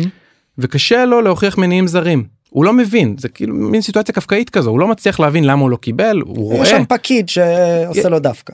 כן, אבל, אבל הוא לא יודע למה והוא לא יכול Mm. להוכיח את זה בבית משפט. אז היום הוא פונה ואומר זה לא סביר, תראו אני עומד בכל התנאים. לרשות אין מה להגיד שהוא לא עומד בשום תנאי, היא, היא בעצם מסכימה עם זה רק שהשורה התחתונה היא שהיא לא נותנת לו. אז בית משפט מתערב ואומר, תשמעו זה לא סביר באופן קיצוני, הבן אדם עומד בכל התנאים, אין כאן Mm. שקלול נכון בין השיקולים. אה, וצר... אבל אני מסכים איתך שבעילת הסבירות יש מקום לדקדק בעיקר יש מקום להבחין בין המקומות שבהם זה פוגע באזרח הקטן אם מבטלים אותה לבין המקומות שבהם זה פוגע אה, במרחב התמרון השלטוני נאמר במינוי שרים כן, כל וכולי הטענות שהיום של הממשלה ש... בנוגע למינוי דרעי מש- למשל ומשילות ומשילות באופן כללי. ומשילות באופן כללי. כמין מילה שגם היא אגב צריך להגיד פה אם אני כבר אה, אה, מה שנקרא פרקליט השטן לשני הכיוונים גם משילות זה מין מושג אמורפי מי קבע מהי משילות אה, חזקה ולא חזקה לא משנה זה בסוף אה, אנחנו לוקחים הרבה דברים face value כמאזינים בתקשורת. משילות היא בעיקר מונח לא לא, לא ניסיתי לגרור אותך לזה. לא ניסיתי לגרור אותך בעיקר מונח. לא מאוד דמוקרטי. אה, אני פשוט אומר האם יש KPI אז אני בא מעולם של עסקים האם יש בסוף אקסל אה, מאחורי הקלעים שכל הממשלות אפשר לבוא ולהגיד כמה הן משילות אני לא חושב אני חושב שזה אתה יודע תלוי איזה משקלים אתה נותן לזה פרמטרים בדיוק כמו בעולם הסבירות שם בצד. אבל ראינו כבר שהממשלה היא גוף מאוד חזק מאוד בגלל השליטה שלו מאוד בכנסת. חזק. סעיף אחרון ובזה אנחנו מסכמים רק להזכיר יועמ"שים. יועמ"שים. אז תראה גם פה אם אם נניח שיש לנו רשות שופטת עצמאית וחזקה אז אז יהיה לנו יהיה לאזרח שנפגע מהחלטות שלטוניות מקום לפנות אליו יהיה איזשהו איזון. אה, אבל אם אה, הרשות השופטת היא חלשה אז אה, אז ודאי שיש חשיבות לייעוץ משפטי שיהיה עצמאי. שלא יהיה כזה שמתחלף אה, כמו גרביים כמו קצב השרים שאנחנו רואים שמתחלפים במשרדי הממשלה. שיהיה כפוף לעקרונות של שלטון החוק ועקרונות מקצועיים ולא לעקרונות של ריצוי הגורם הממנה. אה, אני חושב שיש אולי מקום לחשוב על שינוי אה, בהקשרים האלו אבל כשהוא נעשה בצורה כזו לצד התוכנית הבאמת הרסנית שעמדתי עליה מקודם. אתה מייצר כאן סיטואציה שבה אין שום בלם גם לא מבפנים וגם לא מבחוץ הרשות המבצעת. אני ממש מבין ואני חושב שסיפרת את הדברים בסדר הנכון אז עידן ככה לסיכום. תראה זו שעה מאוד דרמטית למדינה וקשה קשה להפריז בחשיבות שזה באמת קשה להסביר גם בשעה את כל הדברים אה, יש המון ניואנסים אה, חשוב אבל שהציבור יקשיב וישמע כי אנחנו רואים במדינות אחרות בעולם שהדברים האלה קרו וישמע מהר ויגבש דעה מה שנקרא. הדברים קורים מהר ו- והרבה פעמים מי שמוביל את השינויים רוצה שלא יבינו בזמן מה בדיוק קורה. חשוב להבין חשוב להפנים לשאול שאלות לפנות למקורות מידע מהימנים ולשאול. אה, וזהו וביחד אני מקווה שנצליח למתן את הדבר הזה. עידן אני מודה לך מאוד ואנחנו ממשיכים מיד עם אה, מיכאל האוזר טוב מהארץ אה, לגבי גם קצת הסיפור הפוליטי של האירוע. תודה. תודה רבה. מיכאל גיא, מה שלומך? אלחמדולילה. אלחמדולillah מאז קאם סנרייז אנחנו פה זה דרישת שלום אה, לאביך תודה. אני אה, מכבד ומעריך אותו מאוד גם אני. וגם לדור עבד אם אפשר זהו אה, למי עוד אנחנו רוצים למסור דש זה מספיק לאזרחי העולם כולו.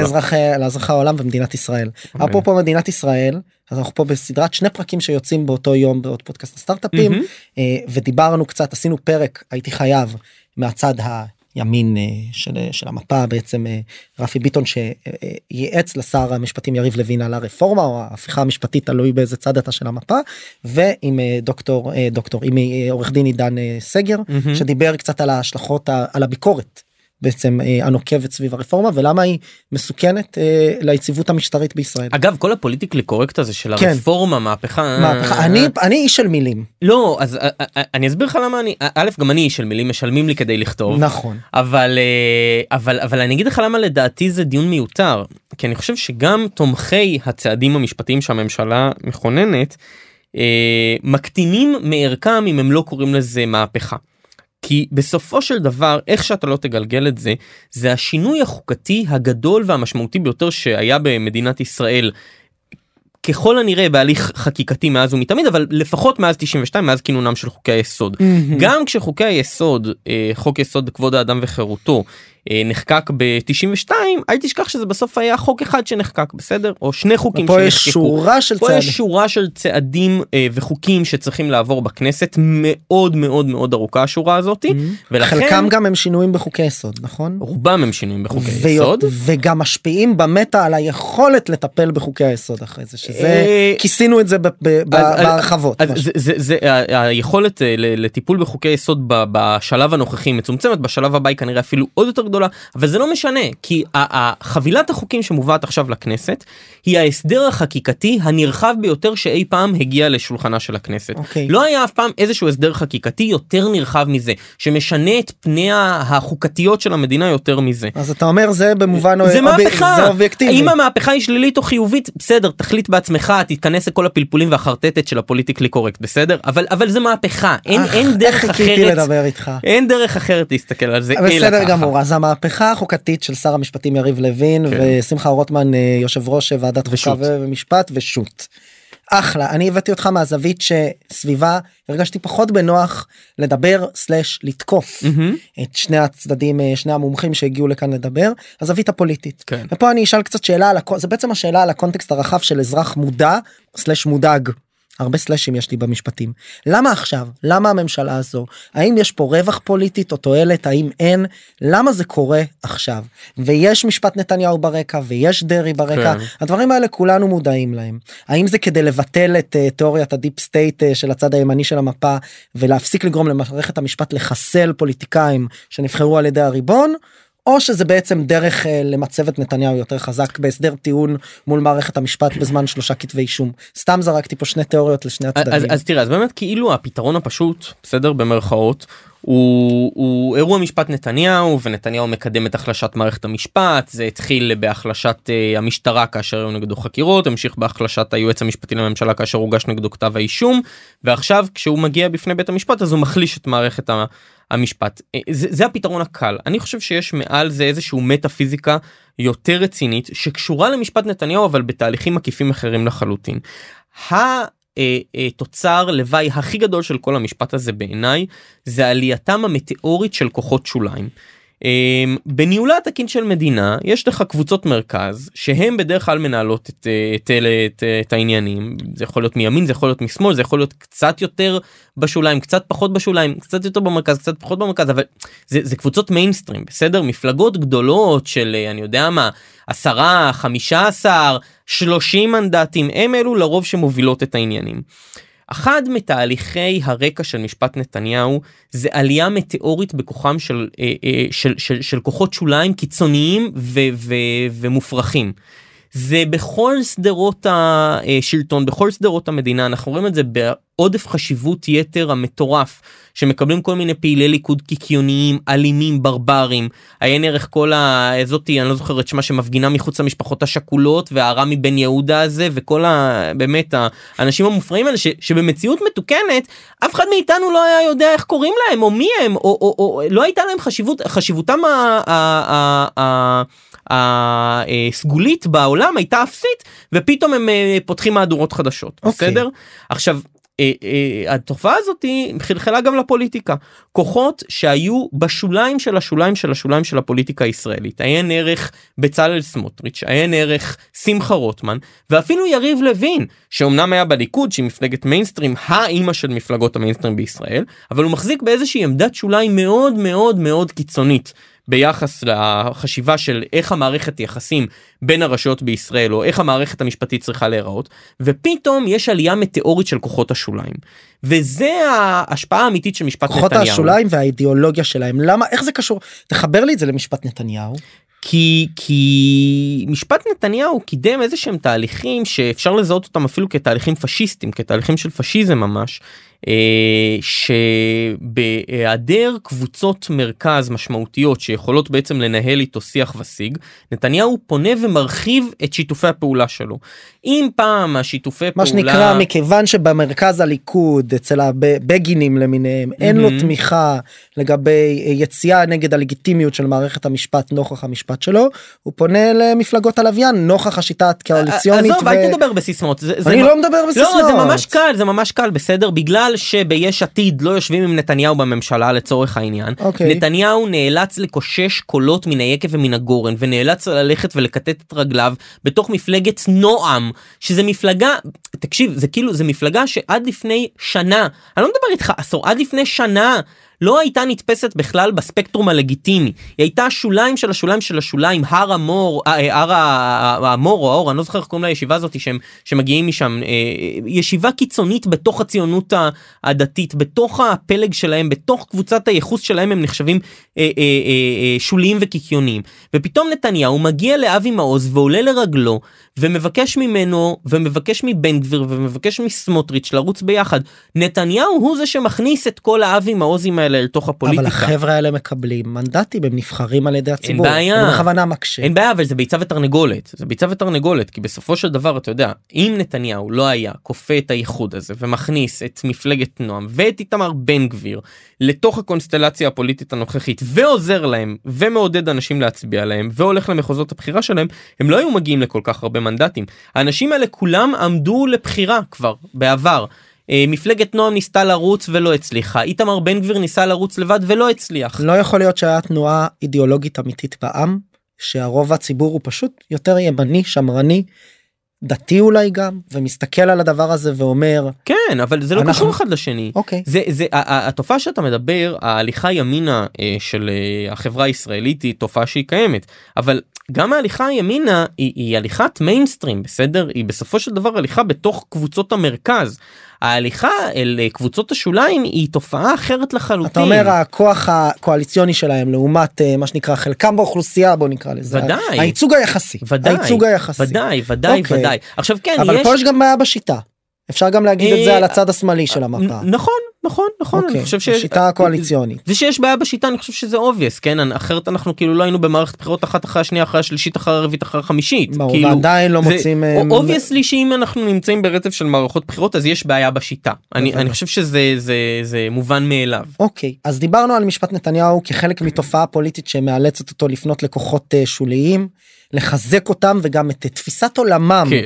בקרב אה, המיינסטרים הלאומי התודעה הלאומית. אז בוא נחבר את זה אתה אומר בוא ל- נחבר את לזה. זה למהפכה החוקתית יר- שהיא בסוף אה, מהפכה שיפוטית מנהלית כן. כאילו היא לא תראה. היא לא היא לא איזה מטה אידיאולוגיה על איך נוצר העולם. אני אני אגיד לך בדיוק יריב לוין ושמחה רוטמן ובצלאל סמוטריץ' מחזיקים לא בעמדות אה, אה, משפטיות פוליטיות ימניות זה, לא שם בסדר הם מחזיקים בעמדות קיצון של השוליים של השוליים של השוליים.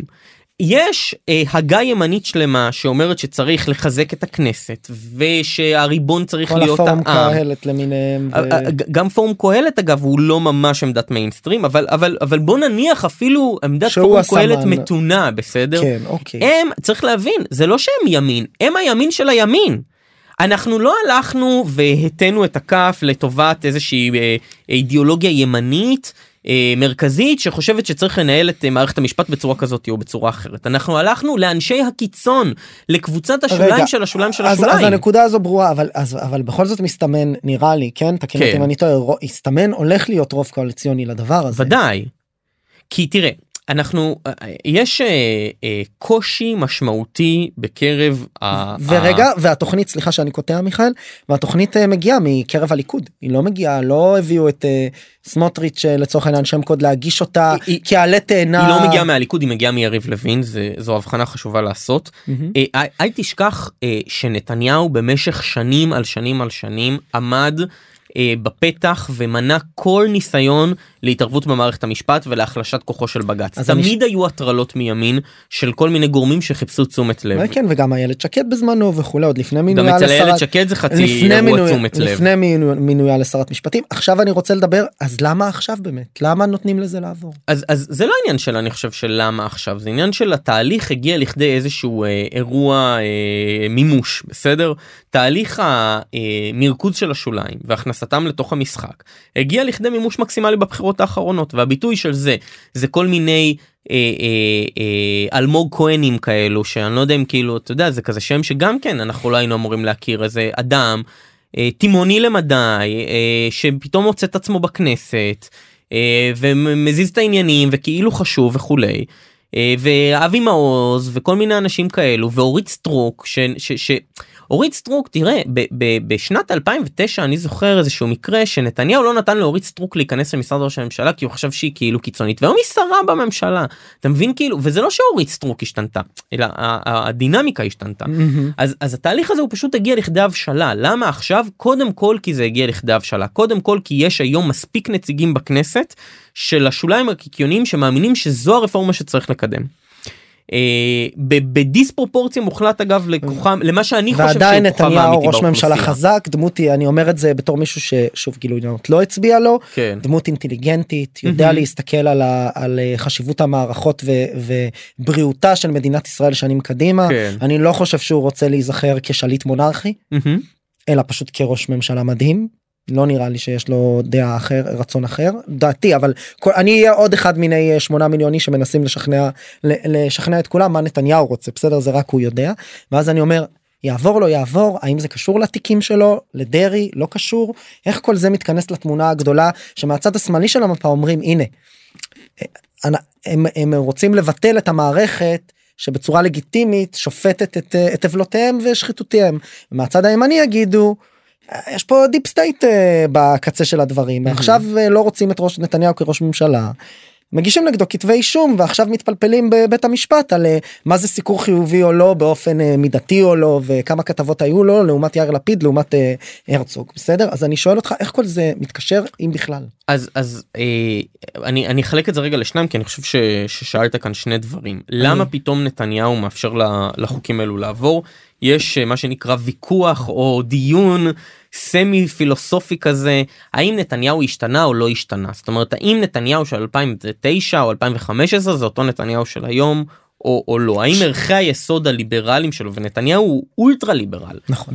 בערכיו הבסיסיים גם באוטוביוגרפיה ש... שלו שקראתי אותה עכשיו נכון התחנך בארצות הברית בחברה אה, אה, דמוקרטית בחברה שמאלנית הקיצון השמאלני האינטליגנטי ילד רחביה כל הקלישאות נכונות לגבי נתניהו.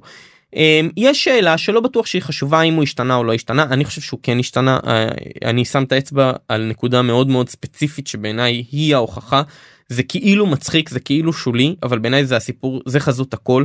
ביום כיפור האחרון נתניהו הודיע בצאת יום הכיפורים שהוא אה, אה, פונה לבית החולים אה, בגלל שהוא חש ברע. ולמה הוא חש ברע? כי הוא צם. הוא צם. והוא אף פעם לא צם בעבר. להערכתי זו הפעם הראשונה שהוא צם אי פעם בסדר נתניהו הוא אדם בערכיו כמעט אתאיסט הוא, הוא, הוא, הוא, הוא בז לד... הוא, הוא היה בז לדת והנה פתאום הוא צם עכשיו צום זה איזשהו משהו קשה ליחצן את זה החוצה כאילו מה למי הוא היה מוכר את זה לאיזה כתב חרדי שהיה מצייץ את זה משהו בטוויטר קשה כאילו להכניס את זה לסירקל ואני לא מאמין שהוא זייף את ההתמוטטות הסמי רפואית הזאת בסדר לכן אני חושב שבאמת הוא, הוא, הוא, הוא, הוא צום זה כאילו איזושהי עדות בינך לבין עצמך אני באמת חושב שהוא משהו בו השתנה. אוקיי. אמ, אז אבל- זה מה שנקרא לפרשנותך מהזווית האישית של נתניהו. נכון, מהזווית עכשיו- הפוליטית. עכשיו מה זה חשוב? לאן זה יכול? למה זה לא חשוב? לא אני אומר מה זה חשוב אם הוא באמת השתנה או לא באמת השתנה. זה מבחן- בסדר. מבחן המעשה. אה, בדיוק מבחן המעשה אומר שנתניהו בין אם הוא חלש ובין אם הוא חזק בין אם הוא רוצה בזה ובין אם הוא נגרר אחרי זה הוא מאפשר לשותפיו הקואליציוניים ומעביר במו ידיו את הרפורמות המשפטיות האלו. למה עכשיו רגע צריך להגיד בזמן אמירת מיל- מילים אלה עוד לא עברו. לא אבל זה זה עובר כאילו זה זה זה עולה לדיון בכנסת כן. כבר נעשים צעדים מש, אה, אה, קונקרטיים אוקיי. אה, זה לא שזה רק באוויר זה נכון, לא שזה יש איזשהו דיונים, שוט. יש יש דיונים. דיונים החוק הוגש זה מונח על השולחן. ולכן אני אומר השינ... ה- ה- הדברים האלה הם קורים הלכה למעשה. אה, ולמה נתניהו מסכים לזה עכשיו אם זה בגלל המשפט אם זה כי הוא השתנה אם זה כי הוא נסחט אם זה כי הוא נגרר מה זה משנה מסכים זו המציאות שבה אנחנו חיים. יש קשר בין הרפורמה לבין אה, היכולת אה, לאכוף שיפוטית את הדין הפלילי על נתניהו במשפטו? קשה מאוד. בא הצד הימני של המפה פה דוקטור רפי ביטון אומר חביבי אין אין אין אין קשר לאכיפה במשפט הפלילי ומה שנקרא היה ויוכרע ש. כך וכך אז הוא. כן, אז קודם כן, כל לא יש. ביטלנו את בתי הכלא ולא נכון, אבל יש- ולא רואה את, את הממשלה מחוקקת היא- חוק יסוד אה, אי שיפוט אה, אדם ימני במדינה ואם כן אז נראה לי כבר לכולנו יהיה ברור לאן זה הולך. ו- אה, קודם כל חכה עוד, עוד לא ברור כאן שום דבר אוקיי. אבל אבל אה, תראה יש שתי נקודות השקה אופציונליות למשפט נתניהו שכרגע לא נמצאות על השולחן. הנקודה הראשונה היא ביטול מה שנקרא עבירת הפרת אמונים שזה דבר שדובר עליו על ידי אה, בצלאל אה, סמוטריץ' ושמחה רוטמן במסגרת הבטחות הבחירות שלהם זה יכול להשפיע על משפט נתניהו באופן מאוד מאוד נכון, משמעותי. כי הוא שומט את הקרקע מחלק אה, מהאישומים כי, כלפיו. כי אה, מי שלמד שוחד משפטים מרמה והפרת אמונים. נכון מי שלמד משפטים שנה א' אני בשנה ב' לכן אני יודע. מי שלמד משפטים בשנה א' יודע שבמידה ובעבירה מסוימת מתבטלת מחוק העונשין ויש הליך שריר ועומד כנגד אדם בגין אותה עבירה אז אוטומטית ההליך הזה נפסק או אדם שנמצא בכלא אוטומטית משתחרר בגין הרשעה. וכמה שנתיים שנתיים וחצי של משפט כבר כמה זמן המשפט מתנהל אה, בכותלי שלוש שלוש היה בדיוק כתבה על זה שלוש שנים ויומיים. שלוש ימים ולפי הערכות יימשך עוד שנתיים פלוס לפחות. בערכאה אנחנו הראשונה. עוד לא אנחנו במחצית, לפני ה- כן, לפני העליון. אנחנו במחצית סדרי העדים נכון. בסדר אה, לא לא פחות ב- 30 ומשהו מתוך 200 מתוך ומשהו. 200 אבל חלקם לא זה לא ויקצרו וכולי. בקיצור אנחנו כן. יש עוד זמן אז אני אומר זה זה עוד דבר אחד זה לא נמצא כרגע על השולחן דבר שני שנמצא על השולחן גם כן בצורה מאוד אה, מעורפלת כרגע זה פיצול תפקיד היועץ המשפטי לממשלה. אם מפצלים את תפקיד היועץ המשפטי הוא עוד לממשלה לא ברפורמה. הוא עוד לא ברפורמה וזה גם חשוב להגיד לסוף. אבל נגיד לצורך העניין גדעון סער שהיום הוא אופוזיציה אה, העלה את זה בזמנו אני נכון. אגב כאזרח שמסתכל על התיקון הזה בנפרד לא משנה לא נדבר על זה אני אומר יכול כאילו אין בעיה אני אני רגע שם את זה בצד מה אתה חושב על התיקון עצמו אני רק אומר שבמסגרת פיצול שכזה וצריך לראות איך הוא יעשה כי זה דבר פונקציונלי זה לאו דווקא מחויב במציאות אפשר להכניס איזושהי אופציה אה, ל... אה, לקיחת סמכות שנמצאת כיום בידי היועץ המשפטי לממשלה. שהוא גם התובע שהוא גם התובע הכללי לצורך העניין והיא בחינתם של אה, התיקים הפליליים כתבי האישום שהגישה המדינה כנגד נאשמים ואותו תובע כללי חדש אפשר למנות אותו יכול למשוך את כתב האישום במטרה לבחון אותו מחדש עכשיו גם זה מאוד בעייתי.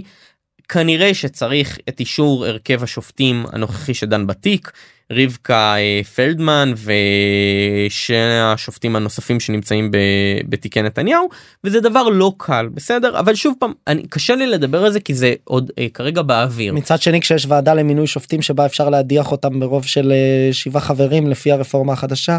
לא אי אפשר להדיח שופטים אפשר למנות לדעתי יש שם אירוע של הדחה. אה, אה, אה, אפשר להדיח שופטים במדינת ישראל על פי החוק הקיים גם היום אבל זה לא משנה בנסיבות מאוד יכול להיות מאוד שאני מבלבל ספציפיות. עזוב יכול להיות שאני מבלבל ומה ששמעתי מעידן ורפי זה, זה פחות רלוונטי פחות רלוונטי. הדחה אבל אבל הדבר היותר רלוונטי זה היד המחוקקת היא כחומר ביד היוצר בסדר חוק בסופו של דבר יכול להיכתב בכל מיני צורות וברגע שיש לך רוב כל כך משמעותי בקואליציה אתה יכול לעשות אותו ככל העולה על רוחך לכן למה אני אומר שזה באוויר. כי זה באוויר לשני הכיוונים. מצד אחד זה עוד לא על השולחן ולכן למה אנחנו מזדעקים עם משהו שעדיין לא קיים? מצד שני האפשרויות הן בלתי מוגבלות. אפשר לעצב את החוק כך שלא יצטרכו את אישור השופטים. בסדר? סתם אני אומר. אפשר לעשות הרבה מאוד מהרגע דברים. שיש לנו יכולת לחוקק כל חוק וכל חוק יסוד ללא ביקורת שיפוטית נכון. ומה שנקרא עם פסקת התגברות. נכון. עכשיו תראה בסופו של דבר שוב פעם אתה, אנחנו מדברים על המון דברים צולבים כי ב- יש ברור. המון המון חוקים שהם לכאורה למטרה מסוימת אבל הם בכלל לא אמורים להגשים את המטרה שלהם כלומר ואני כאן פותח דיון אחר בסדר. אה, החוקים מס- משיגים את אה, תכליות אה, חקיקתם על פי בכירי הליכוד או על פי עזוב אפילו את בכירי הליכוד על פי העם מה שנקרא בסדר? האם החוקים שבליכוד הציעו ש, שיריב לוין מקדם שמונחים כרגע על השולחן האם הם באמת מחזקים את התכליות לשם הם אה, הוצאו? אני בכלל לא בטוח. בלשון אה. המעטה יש דברים שהם לא קשורים בכלל לתכליות עליהם מדברים בליכוד. ושוב אני שואל מעבר ללמה עכשיו סביב העלייה של מקורות קיצוניים במערכת הפוליטית האם כצעקתה האם החשוד בשלושה כתבי אישום והאם זה שדרעי פה לא מצליחים אה, לאשר את מינויו לשר האם זה אה, זרז לתהליך כן בטח איזה שאלה. ברמה הפוליטית. כן. כן. יבואו ויטענו בצד הימני זה לא פוליטי יש פה משפטיזציה יש פה אוליגרכיה משפטית תראה מה אתה מדבר ב- אין פה משילות היועצים המשפטיים לא מייעצים לשר אלא קובעים לו ומונעים ממנו לבצע משהו למרות שהאחריות והסמכות היא עליו אני בכוונה נותן פה שורה של טיעונים. אני אגיד לך אמירה כללית בסדר המחשבה של אה, שלטון העם היא מחשבה מורכבת. המחשבה שהעם יודע בהצבעה בקלפי לשפוט בכל סוגיה וסוגיה היא מחשבה מוטעית. בליכוד אומרים ידעו על הרפורמה המשפטית הצביעו על זה בקלפי וקיבלנו את הרוב לעשות את זה עכשיו אני מאלה שאומרים שחד משמעית ידעו על זה לפני כן מי שאומר שכאילו ניסו להסתיר את זה חי בפלנטה אחרת כנראה. בסדר יש אה, עזוב לא ניכנס לפילוסופיה שלי יש אה, אה, ספקטרום sliding scale כזה של מודעות פוליטית יש אזרחים שמצביעים מכל מיני סיבות. נכון נכון נכון לא משנה אבל אני אומר, זה היה במודע אבל האמירה כאילו יש איזושהי תמיכה ציבורית רחבה במהלך הזה בעיניי אמירה מוטעית מיסודה. אה, עזוב את זה שיש סקרים גם שמראים אחרת אבל אבל אה, הסקר הטוב ביותר הוא באמת הבחירות אבל הבחירות לא נעשות על הרפורמה המשפטית. אנשים לא באמת יורדים לרזולוציה של האם הדבר הזה הוא נכון או לא נכון האם אה, ביטול עילת הסבירות צריכה להיות בצורה כזאת או בצורה אחרת. בסדר אבל לפי הטענה הזו אבל לפי הטענה הזו אבל לפי הטענה הזו אז בעצם. אתה יודע אפשר לטעון את זה על כל הצעת חוק חקיקה או רפורמה שחבר כנסת או שר נכון מעבירים נכון אי פעם נכון בסדר כי יש פה בסוף דמוקרטיה ייצוגית האזרחים מצביעים נכון. לנציגים והם לא בהכרח תמיד יודעים מה נכון, הנציגים זה אבל הם נכון. סומכים על מיטב שיקול דעתם בהתאם לחוק טטטי אמת. טטטה. אמת אני עדיין אומר פה בפרשנות הפוליטית לאן זה הולך אנחנו הולכים לביטול חוק, אה, אה, משפט נתניהו להסדר טיעון אנחנו הולכים זה בסוף יש פה איזה מטרה היקפית של להשתמש ברפורמה הזו כאיזה פטיש על מערכת המשפט מה הפרשנות מה מה השיחות במסדרונות הכנסת אני, באירוע הזה. אני חושב שזה עוד רחוק אנחנו עוד לא שם זה נמצא כמובן על השולחן אבל זה לא איזה משהו שאפשר להצביע עליו באופן מיידי. אה, שהמהלך הזה והזה אמור לבטל את משפט נתניהו ועדיף לא לדבר על דברים שהם באוויר תזמין אותי בעוד שנה כשזה יהיה רלוונטי אני מבטיח לך לבוא וש... ושנדבר על זה אני חושב שצריך לשים את זה כרגע בצד בסדר אז על מה צריך להתמקד לעיניך על מה אתה רוצה לשים את הדגש. בשינוי המהותי שמדינת ישראל הולכת לעבור במידה והרפורמה הזאת תתקבל. ומה ההשלכות שלו לכל לכל צד. השלכות לא לכל צד השלכות לחיים עצמם במדינת ישראל. בסופו של דבר לחיים שאנחנו חיים אותם כעת תראה. אנחנו התחלנו את כל הדיון הזה מתוך איזושהי אמירה שאנחנו נמצאים בבאג בסדר הסיסטם הוא לא עובד. אני, באמת מאמין שהסיסטם לא עובד אני חושב ששיטת המשטר הישראלית קורסת על תוך עצמה ואנחנו נמצאים כרגע על ידי דלק. הדלק של השיטה הנוכחית נגמר אנחנו כרגע על הסיפור של העדים שלה. הבחירות החוזרות וראש הממשלה החליפי אלף ואחד דברים. והממשלה מה שנקרא החליפית אה, ממשלת האחדות הפריטטית הרחבה ראש ממשלה חליפי וכולי. וכולי וכולי. ואנחנו מוצאים פה בסוף שלא משנה באיזה צד של המפה אה, אה, עומד ראש ממשלה ולא משנה איזה ממשלה מורכבת לנו כאן יש חלקים ניכרים בציבור שמרגישים לא מיוצגים כן. אתה אומר זה ליבת האירוע פה. לא ליבת האירוע היא שהמערכת כבר לא עובדת עכשיו אוקיי. המערכת צריכה תיקון נראה דרמטית נכון אבל אני חושב שהיא אמירה מאוד obvious אז מה עושים אה, משנים את שיטת המשטר כן כל הר... לטעמי כן כל הרשויות במדינת ישראל לא מתפקדות היום כמו שצריך צריך רפורמה במערכת המשפט וצריך רפורמה בכנסת וצריך רפורמה בממשלה. העניין הוא. אה, אה, שמתחילים רק מהכנסת מבית עסקת המשפט. החבילה. ה- האירוע כאן הוא אירוע של תמונה גדולה ולא של תמונה קטנה בסדר לכן אני גם חושב שזה פחות חשוב האם יגיעו לפשרה באיזשהו נושא או לא יגיעו לפשרה באיזשהו נושא. האירוע כאן הוא אירוע התמונה הגדולה בסדר. אה, אה, אה, שיטת המשטר כאן בסופו של דבר מתפרקת לנו בין הידיים ולא בגלל נתניהו ולא בגלל החוקים האלו בגלל שבסופו של דבר האירוע לא עובד כמו שצריך האירוע פשוט לא עובד כמו שצריך עכשיו היכולת היחידה לתקן אותה. הוא, אה, אה, את שיטת המשטר היא בעסקת חבילה של כולם שינוי בכנסת שינוי בממשלה שינוי בבית המשפט. מה שנקרא אני- ש... מה שנקרא כינון חוקה אמיתי שמגדיר את המוסדות חוקה, שמגדיר את מוסדות תשמע- המשטר ואת שיטת הבחירות בצורה אה, אה, אה, שהיא יותר זה- תואמת את זה המבנה רק- הדמוגרפי זה גם רק היום. העמדות שלי כן אבל אני חושב שצריך להגדיל בצורה משמעותית את מספר חברי הכנסת. אני חושב שצריך להקטין את כמות החוקים שמועברים צריך להגביל בצורה משמעותית את, את, אה, את החקיקה הפרטית. צריך להעלות את סמכויות הפיקוח של הכנסת. צריך להפריד יותר טוב בין הממשלה לבין הכנסת. תראה דה פקטו מה עיקר הבעיה? יש לנו במדינת ישראל שתי רשויות לא שלוש רשויות בסדר? זה פיקציה. אומרים הרבה פעמים הזה- שהכנסת לא באמת יכולה להעביר חוקים אלא אלא מתוך הממשלה. נכון ובמדינת ישראל ספציפית לא רק שאין חשיבות אמיתית לכנסת אלא רק לממשלה גם אין חשיבות לממשלה אלא רק לראש הממשלה ואולי לעוד איזה חמישה ראשי מפלגות בסדר השיטה היא ריכוזית בצורה יוצאת מגדר הרגיל היא, היא, היא ריכוזית באמת בצורה חסרת תקדים. ו, ובמצב הזה אתה צריך איזשהו רישפל של כולם עכשיו אין רישפל של כולם בסדר אין איזשהו דיון בוא נגדיל את מספר חברי הכנסת בוא נעלה את אחוז החסימה בוא נקבע שמי שמקבל את מירב הקולות הוא זה שמקים את הממשלה בוא נקבע שאי אפשר להפיל ממשלה בהצעת אה, אי אמון אה, שמעלים אותה כל יום שני בכנסת. מה שנקרא היציבות השלטונית כל מה שמדובר על משילות. השיטה, נכון אבל אין דיון כזה אין דיון על שינוי השיטה באמת. הדיון הוא בוא נחוקק מה שאנחנו רוצים מתי שאנחנו כן, רוצים. הדיון הוא כאילו- ברוב הוא- רגיל. הדיון הוא דיון סרק הרי אה, באירוע המשילות הגברת המשילות וכולי. החבילת החוקים הזאת שהכנסת הולכת להעביר היא לא באמת תפתור את הבעיות עליהם מדבר הליכוד או כמו שאמרתי לפני כן התכליות תכליות החקיקה. לא באמת יגיעו לכדי מימושן Mm. בד- בדבר הזה. עכשיו אם אתה רוצה ללכת לעסקת חבילה זה דבר אחד אבל כאן עסקת החבילה האירוע הוא, הוא אירוע נקודתי. והשינוי שמתכננים להעביר את מערכת המשפט לא יעמוד באמת במערכת היחסים של כל יתר הרשויות. Mm.